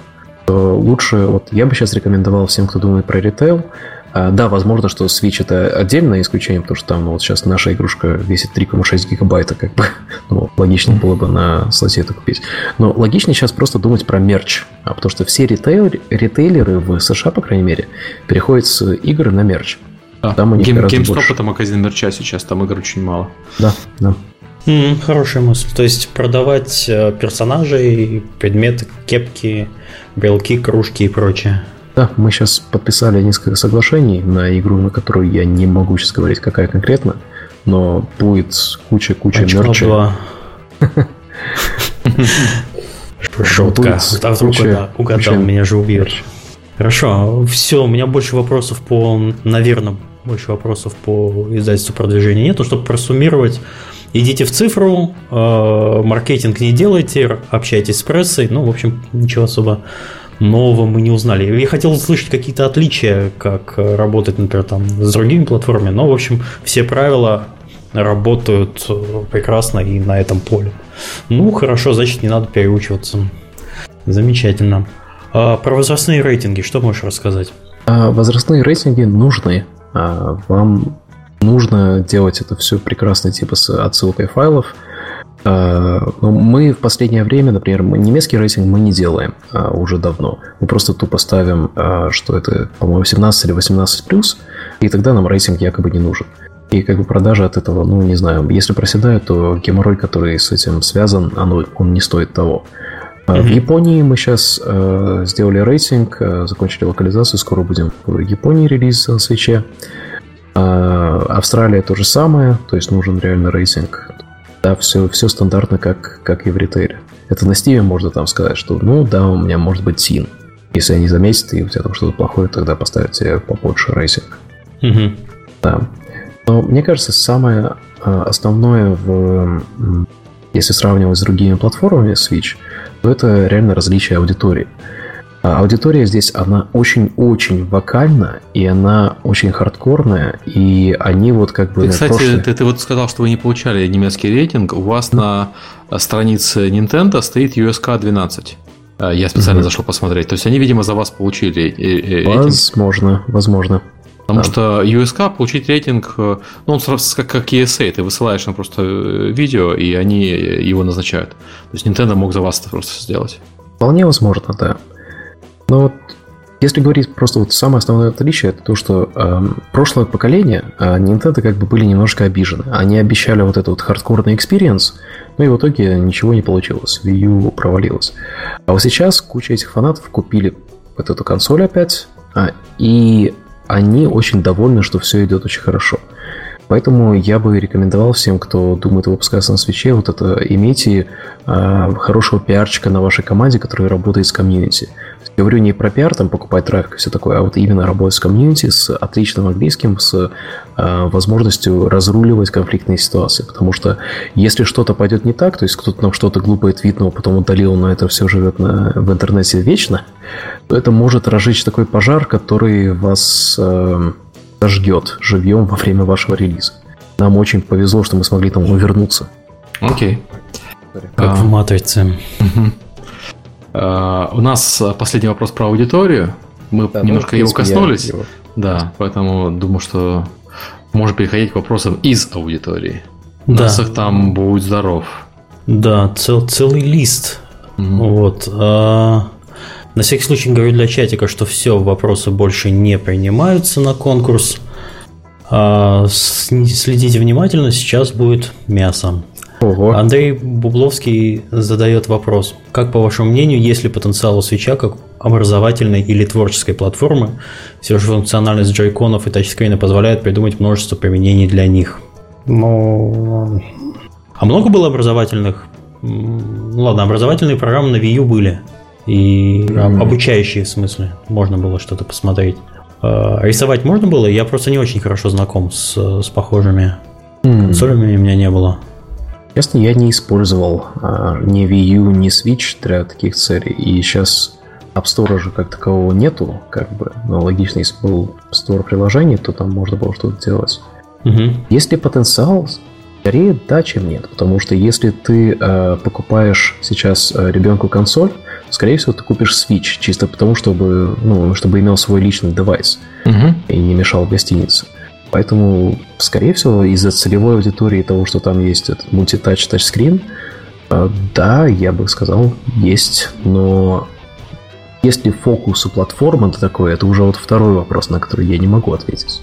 Но ты не видел, не встречал проектов, которые yeah. образовательные и творческие. То есть, либо Nintendo пока еще фокус не хочет э, сносить, э, как с игровой консоли, на вот это все, потому что как бы рисовать пальчиком дети это очень любят, но, видимо, нету желания у ну, э, мне кажется, консоли что превращать ее в план, все... замену планшета. Мы как бы видели а, то, как а, Xbox свой Xbox One пропихнул, как это мультимедиа делает все. TV, но... TV. Да, но как-то забыли про игры. И мне кажется, что вот здесь такое ощущение, что фокус на играх, потому что ты покупаешь эту вещь для игр, у тебя есть там телефон для всего остального. Ну, слушай, там они, они уже говорили, что там будет Netflix, то есть э, там тоже будет мультимедиа, разумеется. Ну, фокус сейчас. Или, или может, они просто не успели это все еще. А нет, они говорили, что потом. Что mm когда руки дойдут, они сделают Netflix, потому что ну, у нас дома мало девайсов, которые умеют запускать Netflix. Собственно, все. Вот. Э, ну, если вдруг кому-то нужен. Ну, на самом деле, Netflix конкретно на, на Nintendo было полезно, чтобы можно было выдать его ребенку, залогинить ребенка в аккаунт, чтобы он мультики смотрел. Вот, то, кстати, что, да, то же самое, то что, самое, делать что с играми. Да, да. А, то, что планшеты сейчас, я видел, многие используют именно вот таким образом. Они либо дают ребенку планшет, чтобы он тыкал там в простую игрушку, но с играми на планшетах мы сами знаем как. Вот. А, или дают планшет, чтобы он там смотрел мультики. Угу. И то, и другое Switch, в принципе, сможет делать через некоторое время. Окей, okay, хорошо. Следующий вопрос задает Манифестус 2. Установлены ли у Nintendo требования к разработчику к разработке на Switch, аналогичные таковым на Wii, связанные с управлением и использованием всех разных фишек в игре, или уже нет жестких требований? А, насколько я понимаю, это именно а, заставляет ли тебя использовать там акселерометр или еще что-то? Да-да-да. Угу. А, ну, нет. Игра может быть любая, просто а, используется вот там, геймпад. По-моему, там единственное, что есть, это, ну, они публично об этом всем говорили, а, ты можешь давать управление через тачскрин, но оно должно работать на джойстике. То есть даже если тачскрин активный как управление, э, должно быть зеркало на джойстике, потому что если ты ставишь в док, то у тебя нет доступа к тачскрину. Mm-hmm. Окей, понятно. А, еще один вопрос от Андрея Бубловского. Много ли ресурсов и времени затрачивается на масштабирование игр для Switch а, когда он стоит в доке? И на что это вообще влияет в основном? Ну, там можно разрешение upscale ить, получается. И, по-моему, у Switch а вот это по умолчанию ну, как э, ты можешь работать в режиме обычном или в boost режиме. И типа mm-hmm. этот boost режим, он же в доке стоит. И якобы за счет вот этой компенсации boost режима ты можешь э, upscale ить свою игру. А Zelda, она, по-моему, апскейлится до 900p, что-то такое. А, но у нас нет такого, у нас все 720p. Есть вот такие возможности. То есть, что в handheld режиме, что в док вставляешь, mm-hmm. оно одинаково. Mm-hmm. Да. То есть, то есть нет обязательного требования поддерживать несколько разрешений, ты можешь просто обойти 720p, и это нормально. Да. Ну, да, вот говорят, что Mario Kart на самом деле апскейлится до Full HD, но я почитал рецензии, говорят, что он не видно, не видно. Не видно, что. Да, ну, в смысле, видно, что, в смысле, если присматриваться, видно, но так э, не бросается в глаза. Это связано, я так понимаю, что с графическим стилем игры. Угу. Какое там 4К в 2017 о чем вы? 4К даже PC до сих пор не поддерживает нормально, поэтому это, это У меня из-за 4К хочешь... на ноутбуке куча глюков сейчас. То есть там с апскейлингом и все такое, все иконки разных размеров. Я сдал старый 4К лаптоп и взял другой э, без 4К. 8, 8К. Без 4К, но зато 32 гига оперативки и прочие навороты. Потому что ну его нафиг. А у меня 4К мониторы два, только для Excel и, и, и, и табло. Потому что играть в 4К пока что толком не во что. Ну, то есть мало игр, где 4К имеется какое-то, значит, заметное преимущество именно в графике. У тебя просто 4К нормального не было. Я бы попросил. Хорошо, давайте следующий вопрос. Э, тоже задает, задает царь. Э, какие движки а-ля Unity поддерживают Nintendo платформы? Unreal Engine. Ну, на самом деле, да, Unreal Engine поддерживает очень хорошо. А что-нибудь еще? Nintendo очень большая дружба. Ну, а Unity. Ну, а Unity что еще? Есть еще движки? Third Party? А насколько я знаю, сейчас больше ничего не поддерживается. Ну, собственно, больше коммерческих движков-то и нету таких реально. Дефолт.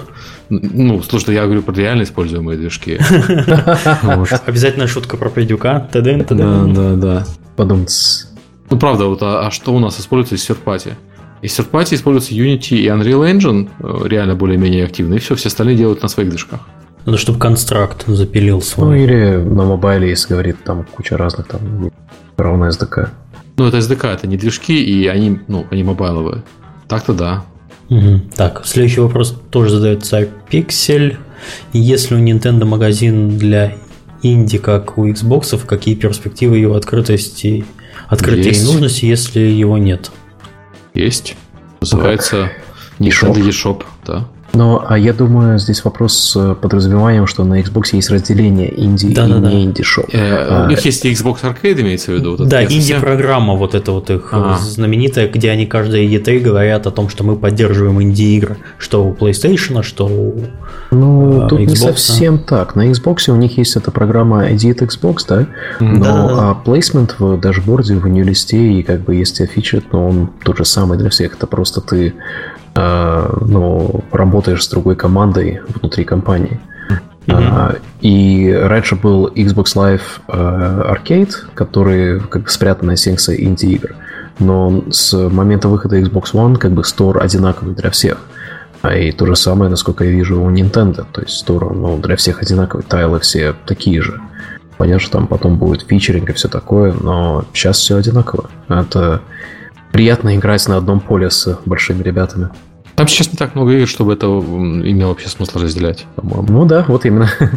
Да, видимо, Microsoft и э, Sony они выделили это в отдельные программы только потому, что к ним начали обращаться большое, начало обращаться большое количество э, инди-разработчиков. Просто к тому моменту у вас install base должен быть, ну сейчас у свеча там 2 миллиона, да? Mm-hmm. Э, должно быть уже что-то более заметное, там под десятку, и тогда понесется. Будут ваши любимые инди игры в отдельной резервации на консоли, и все, и привет. Э, следующий вопрос задает манифест 2 опять. Э, с какими трудностями можно столкнуться при оптимизации игры для изменяющегося разрешения Switch, портативный и док режим Switch? Кроме того, что упомянули, потому что мы уже упомянули, что да, это... Мы, что можно просто сделать 720p и не париться. И ну, всех это да. устраивает. Так что с этим опыта нету у нас, поэтому ну, сложно мне комментировать. Там дискея выходит на свече. Ой, я пропал, конечно. Прощай, Сергей. Извините, да. Она в, она в конце мая выходит. Да. А следующий вопрос. Когда Сергей сделает Switch Spy? А, никогда. У свеча профили закрыты, и на, на профилях информации нет. Я уже смотрел на это все. Уже начал делать, но пришлось домен. Не, я когда выходит, новая, когда выходит новая цифровая платформа, я всегда смотрю на а, что можно с них получить. И я смотрю сначала, что с них можно получить, если спросить по-хорошему, а потом смотрю, что можно посмотреть, получить вот таким вот образом. У Nintendo, если спросить по-хорошему, можно получить мало. Вот. Если ты со стороны спросишь, если спросишь как Epic, можно получить нормально. Вот. А, но в профилях у них информации об играх нет, к сожалению. У них игры привязаны не к профилю пользователя, а к железке. Это создает определенные проблемы для Switch Spy. А, такой вопрос. Наверное, Алекс опять скажет, что это нельзя говорить. Mm-hmm. какой вид статистики предоставляет? Что можно посмотреть? По сравнению, например, со статистикой в Steam. Ну, лучше, хуже. Админка, как у Steam, самая лучшая админка. Да. Если кто-то это пользовался PlayStation и... Ой, да, ты, ты ужасного не видел. Я, я, по ТНДА, но, скажем так, у Steam самое лучшее, что есть сейчас на рынке говорить вот чисто вот таких платформах, где ты можешь залогиниться и все посмотреть. А, я очень удивлен а, тому, насколько хорошо работает нинтендовское решение. А, потому что ну, у других платформ все сломано часто. Mm. Тут работает.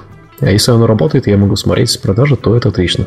Слушай, ну, я, я понимаю, что ты говоришь, что ну, блин, я просто привык к кастомным решениям, которые типа и были в Wargaming, и в Epic, они все, все сильно лучше, чем тот ужас, что у, у Steam.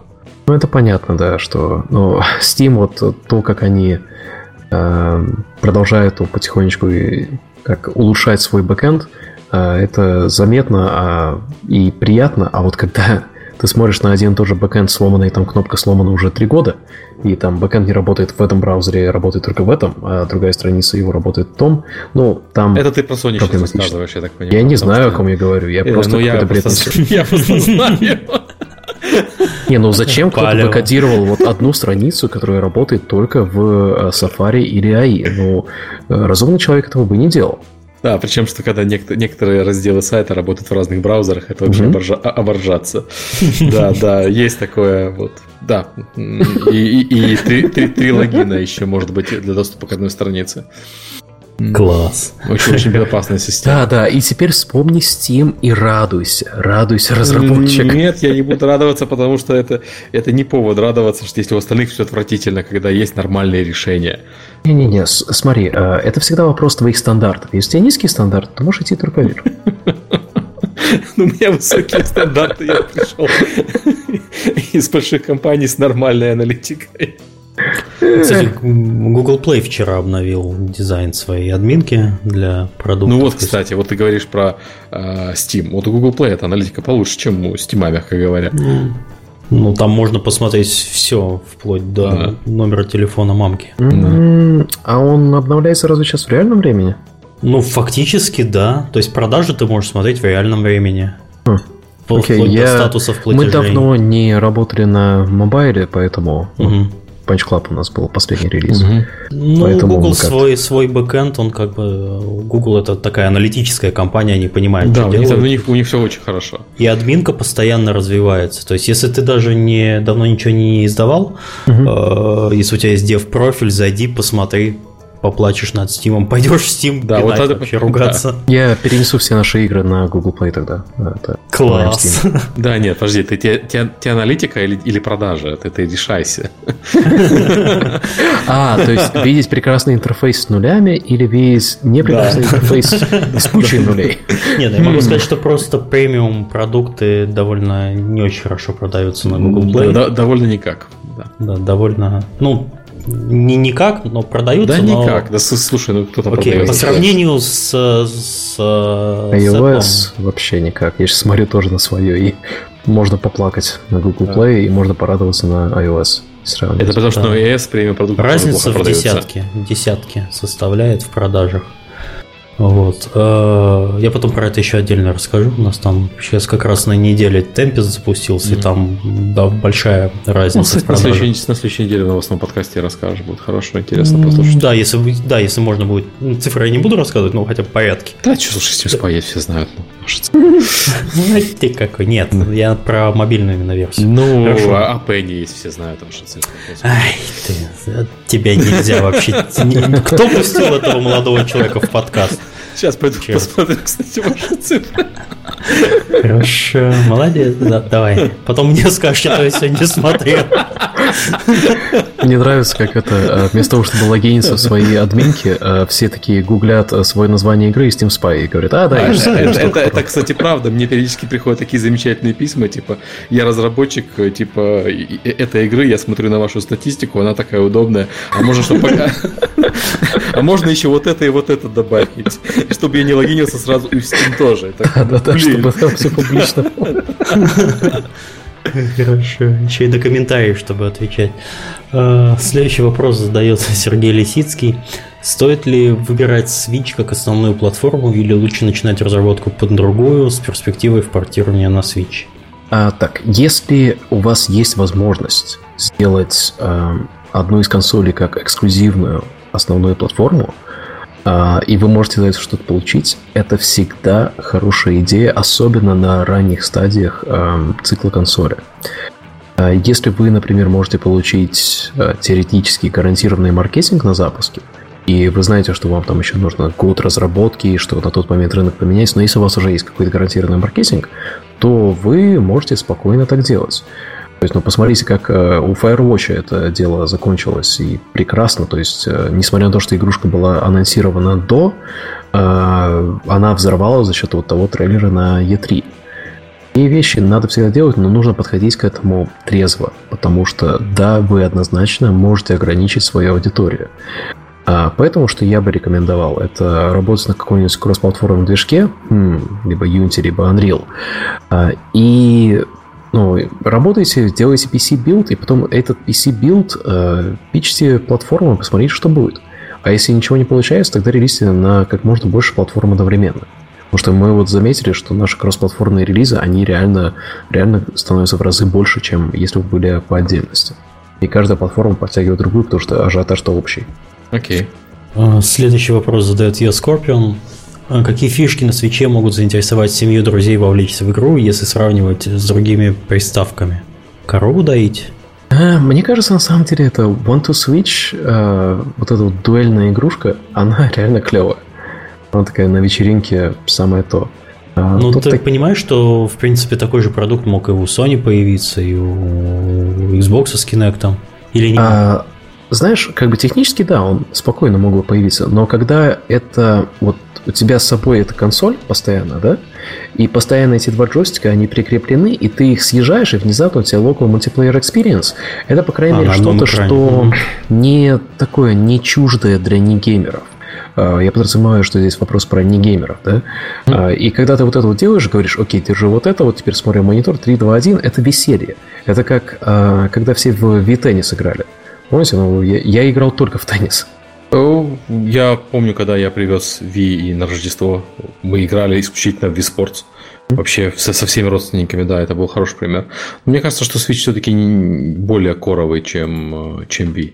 Да, да, я согласен. А сейчас, мне кажется, эта кора аудитория, она расплылась в кучу всего разного. Угу. И если фокусироваться вот больше на фанатах Зельды, то это более правильное решение. Возможно, потом станет казуальным, но мне кажется, казуальная аудитория, она утекла в мобилке бесповоротно, и на свече все-таки останется вот... Ну, как бы Mario Kart это тоже, в принципе, коровая игра, просто такая менее коровая, наверное. Ну, она культовая. Да. Так, следующий вопрос задает Оля Вераксич. А, существует ли жанровая статистика по играм на Switch? Может быть, мне стоит делать RPG? А может быть, мне не стоит делать RPG про парня в тунике, а стоит уделить внимание еще нетронутому жанру? Ну, сейчас там сколько? Пять игр, да? Такие дюжины. Э, статистику. Сделайте шестую, озолотитесь. Да-да-да. Я не знаю, ну, там бесконечных раннеров нет. Эм, неизвестно еще, реально неизвестно. Вот мы говорили про кооператив и про то, что вот это такая вещь, которая просто логична здесь, да. Э, я лично считаю, что эм, более хардкорные мультиплеерные жанры, то есть те же самые там Battle Royale, Survival и так далее, а, то, что на Steam доминирует, оно а, может захватить более широкую аудиторию через а, Switch или, или другую аудиторию, которая не играла бы постоянно на ПК. Поэтому тут В общем, пока открыто действительно, все. Действительно не, не хватает большого количества продуктов, чтобы выводить какие-то тренды и тенденции. Посмотрим, да. к концу года будет ясно уже. Ну, правда, к концу года уже желательно бы с игрой выйти какой-нибудь, чтобы еще на первых продажах еще как-то, чтобы тебя заметили. А в следующем году будет уже тяжелее, я так думаю. Там будет уже борьба бюджетов маркетинговых. Там уже сложно будет.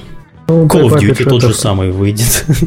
Э, да, ты знаешь, что вот это очень интересный пример, потому что если посмотреть на Call of Duty, э, который последний был, ну, там как бы все печально по сравнению с ожиданием было. То есть AAA, да, он затемняет однозначно, но а, если у платформы есть возможности, какие-то там алгоритмы для того, чтобы а, топовый контент а, вверх выводить, ну, то есть все, о чем сейчас Steam говорит, а, про свои алгоритмы и все такое, которое в теории оно может работать, но мы увидим, ну, мне кажется, это все равно сводится все к такой более автоматизации и а, возможности а, пользователям толкать вещи в топ и голосуя не только долларом, а там, например, своими мнениями, оценками и так далее. Они времени проводят. Следующий вопрос задает Станислав, Станислав Карпов. Есть ли возможность портировать мобы на свече? И зайдут ли они? Отвечает Сергей Галенкин.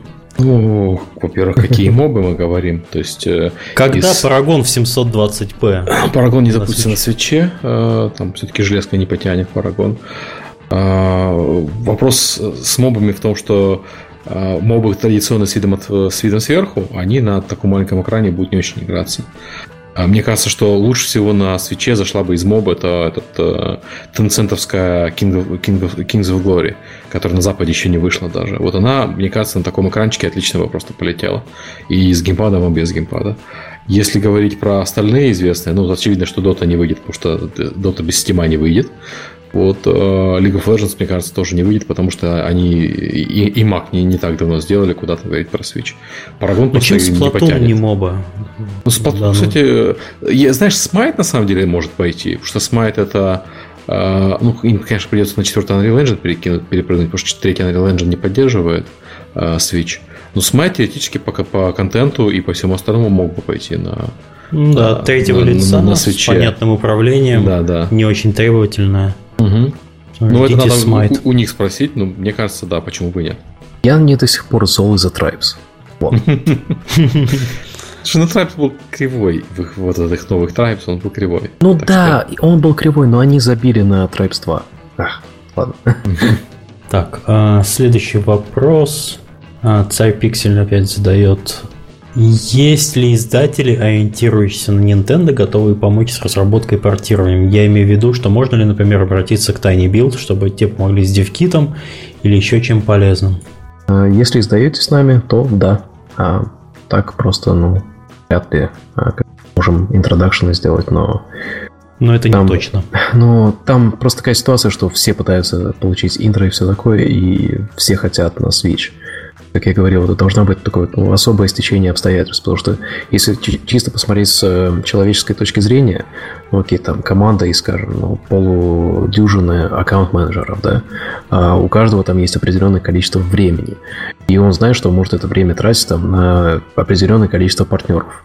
Mm-hmm. А, работать с партнерами, которые уже что-то выпустили, а, или уже там, например, на платформе, на других платформах Nintendo работали, а это гораздо менее рискованно, чем вот распыляться, э, делать, э, работать с сотнями инди-разработчиков. Тогда нужна вот эта отдельная программа, которая есть у PlayStation и у Xbox. А вот тут, ну, это как, ну, third party и есть third party. То есть здесь разделения сейчас нету вроде бы как никакого. А если немного перефразировать вопрос, э, вы будете ориентироваться как издатель на эту платформу? Да, да, Говорите? однозначно. Окей. Да. Вот, ну, я официально не объявлял, но мы сейчас начали портировать Phantom Trigger. Вовсю идет... Э, И анонсики в подкасте. Ну, да, это так, между нами, девочками. Но, но да, э, смотря на то, как все идет... Подожди, она еще не вышла даже. Всего-то 60 тысяч девочек в месяц послушают твои слова и разойдутся. Пандаплиги же еще даже не вышел, вы ее уже портируете? Да, он не вышел. Это, как я говорил, э, с играми, которые, ну, mm. когда есть возможность, то мы начинаем порты до того, как игра закончена и до того, как она mm-hmm. вышла. Отлично, и, да, да, разумно, разумно, абсолютно. И мы вот ее будем э, ставить общий процесс на то, чтобы одновременно на все три консоли идти с фокусом на Switch, потому что это как более новая, более сложная консоль. А, ну и потом, а, если будет возможность, то мы по, это, по питчам, типа, о, ну хотите эксклюзив на один месяц, что можем получить за это. Окей. И у нас последний вопрос задает опять Станислав Карпов. Замечательный вопрос, кстати. Э, в случае, если я разработал игру под Switch, может ли Nintendo не пустить меня на данную платформу? А если у тебя есть DevKit, то у тебя, скорее всего, уже есть подписанное соглашение на эту игру. А поэтому, если ты разработал на DevKit, то ну, тебя уже опустили. А если ты разрабатываешь без него, то да, есть такая возможность. Ну, как ориентируешься, там через эмуляторы пытаешься запускать полеры и так далее. Ну, грубо говоря, у тебя есть поддержка в Unity экспорта на, на Switch. Ты еще не получил DevKit, сделал игру, пришел, а, ну, как а ты получишь послали. этот не плагин? А, ты а, плагин нельзя получить. Ну да, ты получаешь плагин после того, как э, ты уже в программе. Ну и более того, это, это достаточно, достаточно а, а, опрометчиво делать игру, не имея поддержки, не, не имея согласия платформодержателя на, на ее выход. Это а, как мы делали игру под Steam, да, No Time to Explain, и два года не могли попасть. А, просто у Nintendo вообще известная история э, еще с 80-х годов, когда они боролись с людьми, которые пытались выпускать игры под Nintendo без разрешения Nintendo. Там даже была такая индустрия а, левых картриджей, когда люди да, дел, да. делали левые картриджи для NES, которые э, не имели сертификата качества Nintendo и продавали, выпускали игры, продавали на них. Вот. У Nintendo длинная история борьбы с э, людьми, которые пытаются издавать игры на их, на их платформе без их разрешения есть я думаю, что там какая-то жесткая кровяка, э, расчлененка и насилие Nintendo гарантированно не пустят. Остальные вещи нужно обсуждать. У нас вроде с вопросами все. Да, вроде бы все. Угу. Большое спасибо. Давайте выберем победителя. А, победить вопрос. Что тебе а, Я извиняюсь, там в чате напомнили, что пропустил я один вопрос, я прошу прощения. Ага. Его уже давно задавали, сейчас я его скопирую. А, вот интересно, что подвергается цензуре на свече, задает знак ER учитывая странную политику компании, дадут ли выпустить игру про два стула с нелицеприятным зрелищем? Обсудили. Хм. Ну, тут чисто субъективное мнение, значит, э, будет людей, которые принимают решения. А тут, ну, как я говорил, э, если посмотреть на общий имидж Nintendo, то это вот такие семейные, яркие игры. То есть даже тот же Splatoon, несмотря на то, что это PvP, он яркий, красочный, там нету насилия как такового. А, поэтому яркое я бы смотрел... насилие. Ну, яркое красочное насилие, но его там, ну, там нету крови, там нет ничего такого. То есть, ну, понятно, что они блокбастеры типа Call of Duty пустят по-любому. Что они а... даже Bayonetta в свое время купили для, как эксклюзив. А Bayonetta да. это, мягко говоря, секс и насилие в лучших проявлениях. Ну, мое личное мнение, что вот сейчас они стараются строить такой имидж, более а, приветливый для широкой аудитории игр, несмотря на то, что Зельда, она очень-очень хардкорная в итоге оказалась но визуально она привлекает э, широкую аудиторию. Окей, давайте выбирать лучший вопрос. Сейчас я быстренько глазами пробегусь по... Мне вопрос тем... больше понравился про жанры. А, ты меня опередил, Серега. А, а тебе то... А то ли Веракси. Мне еще понравился вопрос вот как раз про то, что может ли Nintendo пустить на или не пустить на платформу. То есть какой-то такой синдром вахтера, но более полезный, конечно, про жанр. Мне тоже кажется, про жанр более полезный. Ну, хорошо, у нас девушка-победитель второй раз за все, все это время. Видите, у нас уже 40% билетов получают девушки. На самом деле, это 40, а не 30. 21% а, участников DevGamma девушки. Это а. статистика с Минска. Что на самом деле гораздо больше, чем кажется на других конференциях. Сильно да, больше на других конференциях. Давайте это... поднимать количество девушек на DevGamma при помощи нашего подкаста. Хе-хе. Оля, я тебя поздравляю. Напиши мне, сейчас я дам ссылочку, если ты а, если ты сейчас нас слушаешь, было бы неплохо, потому что билетик это всегда хорошо. Напиши мне, пожалуйста, ВКонтакте, я сейчас ссылку дам. Вот. И я там разрулю, нужен будет твой e-mail. И, собственно, наверное, все. Мы хотим сделать традиционный анонс, что у нас будет следующий выпуск. Мы, как минимум, хотим поговорить про новости, потому что прошел месяц, нам понравилось, нам понравилась реакция на прошлые выпуски, очень э, выпуск хорошо зашел. А у меня еще к Алексу вот такой вопрос. Мы тут недавно хотели сделать подкаст про кооперативные игры – у вас есть кто-нибудь из людей, кто может прийти и рассказать про то, как они, про особенности дизайна кооперативных игр? Лучше на русском, mm. если можно. Да, вот я сейчас думаю на русском, то есть, ну, Мэтт по-любому из Streets of Rock, он мог бы рассказать, но у него... Нет, нам русские нужны. Да. Меня. М-м, я, я подумаю на эту тему, на самом деле. Хорошо. Да. Ну, то есть, э, вот эта тема как минимум интересна. И угу. я также к слушателям обращаюсь. Если вы случайно сделали игру с кооперативным режимом, э, выпустили ли ее, э, либо выпустили сначала игру, потом добавили в нее кооперативный режим и хотите чем-то поделиться, приходите к нам в подкаст. Э, на сайте kdcast.com есть форма обратной связи, там можно написать письмо, его получу я с Сергеем, и вам обязательно ответим. А также любая интересная тема, которая вас волнует, что-то у нас не было давно посмортомов, хотим какой-нибудь интересный посмортом с кровью, болью, и про арт мы не обсуждали, тоже про арт можно поговорить. Да, и, или про арт. Вот тоже есть тема, что у нас давно не было ничего про высокое искусство. Хотим какого-нибудь хорошего художника, моделлера или что-нибудь такое. Все, а, всем спасибо. Ничего, если я кину парочку ключиков э, на мистер Шифте в чат. Yeah, для Nintendo Switch. А, а вот на Switch у меня ключей нету. Блин. Не, кидай, кидай, конечно. Э, ребята заберут. Надо было на самом деле в начале выпуска. Да, черт, что-то ну, Бонус кто дослушал да. Ну да, тем, кто до конца. 112 человек дослушал. У нас, кстати, я замечаю, что последние несколько выпусков у нас практически не падает онлайн э, со временем. Было время, когда у нас под конец выпуска оставалось там меньше половины аудитории, а сейчас у нас довольно э, постоянное, постоянное количество слушателей. Это очень приятно, значит, мы все-таки обсуждаем интересные вещи и вас не отпускаем спать так что... Я надеюсь, что я эти ключи не увижу на э, G2. Ладно, они э, вместе все, э, потому что я копипаст сейчас этого, поэтому разберетесь, как там Steam ключи заформатировать. Это, кстати, будет дополнительный челлендж. Ну да, это чтобы не копипаст. Там их 5 ключей. Окей, хорошо. Спасибо, Алекс, что пришел. Очень интересно, потому что мы давно хотели кого-то, кто нам расскажет про загадочную платформу Nintendo Switch и интересные новости, как всегда, интересный опыт. Спасибо. Спасибо большое, что пригласили меня. Да, приходи всегда, рада, если что, знаешь, куда стучаться. Заходи, если что. Спасибо слушателям, всем пока. Пока-пока.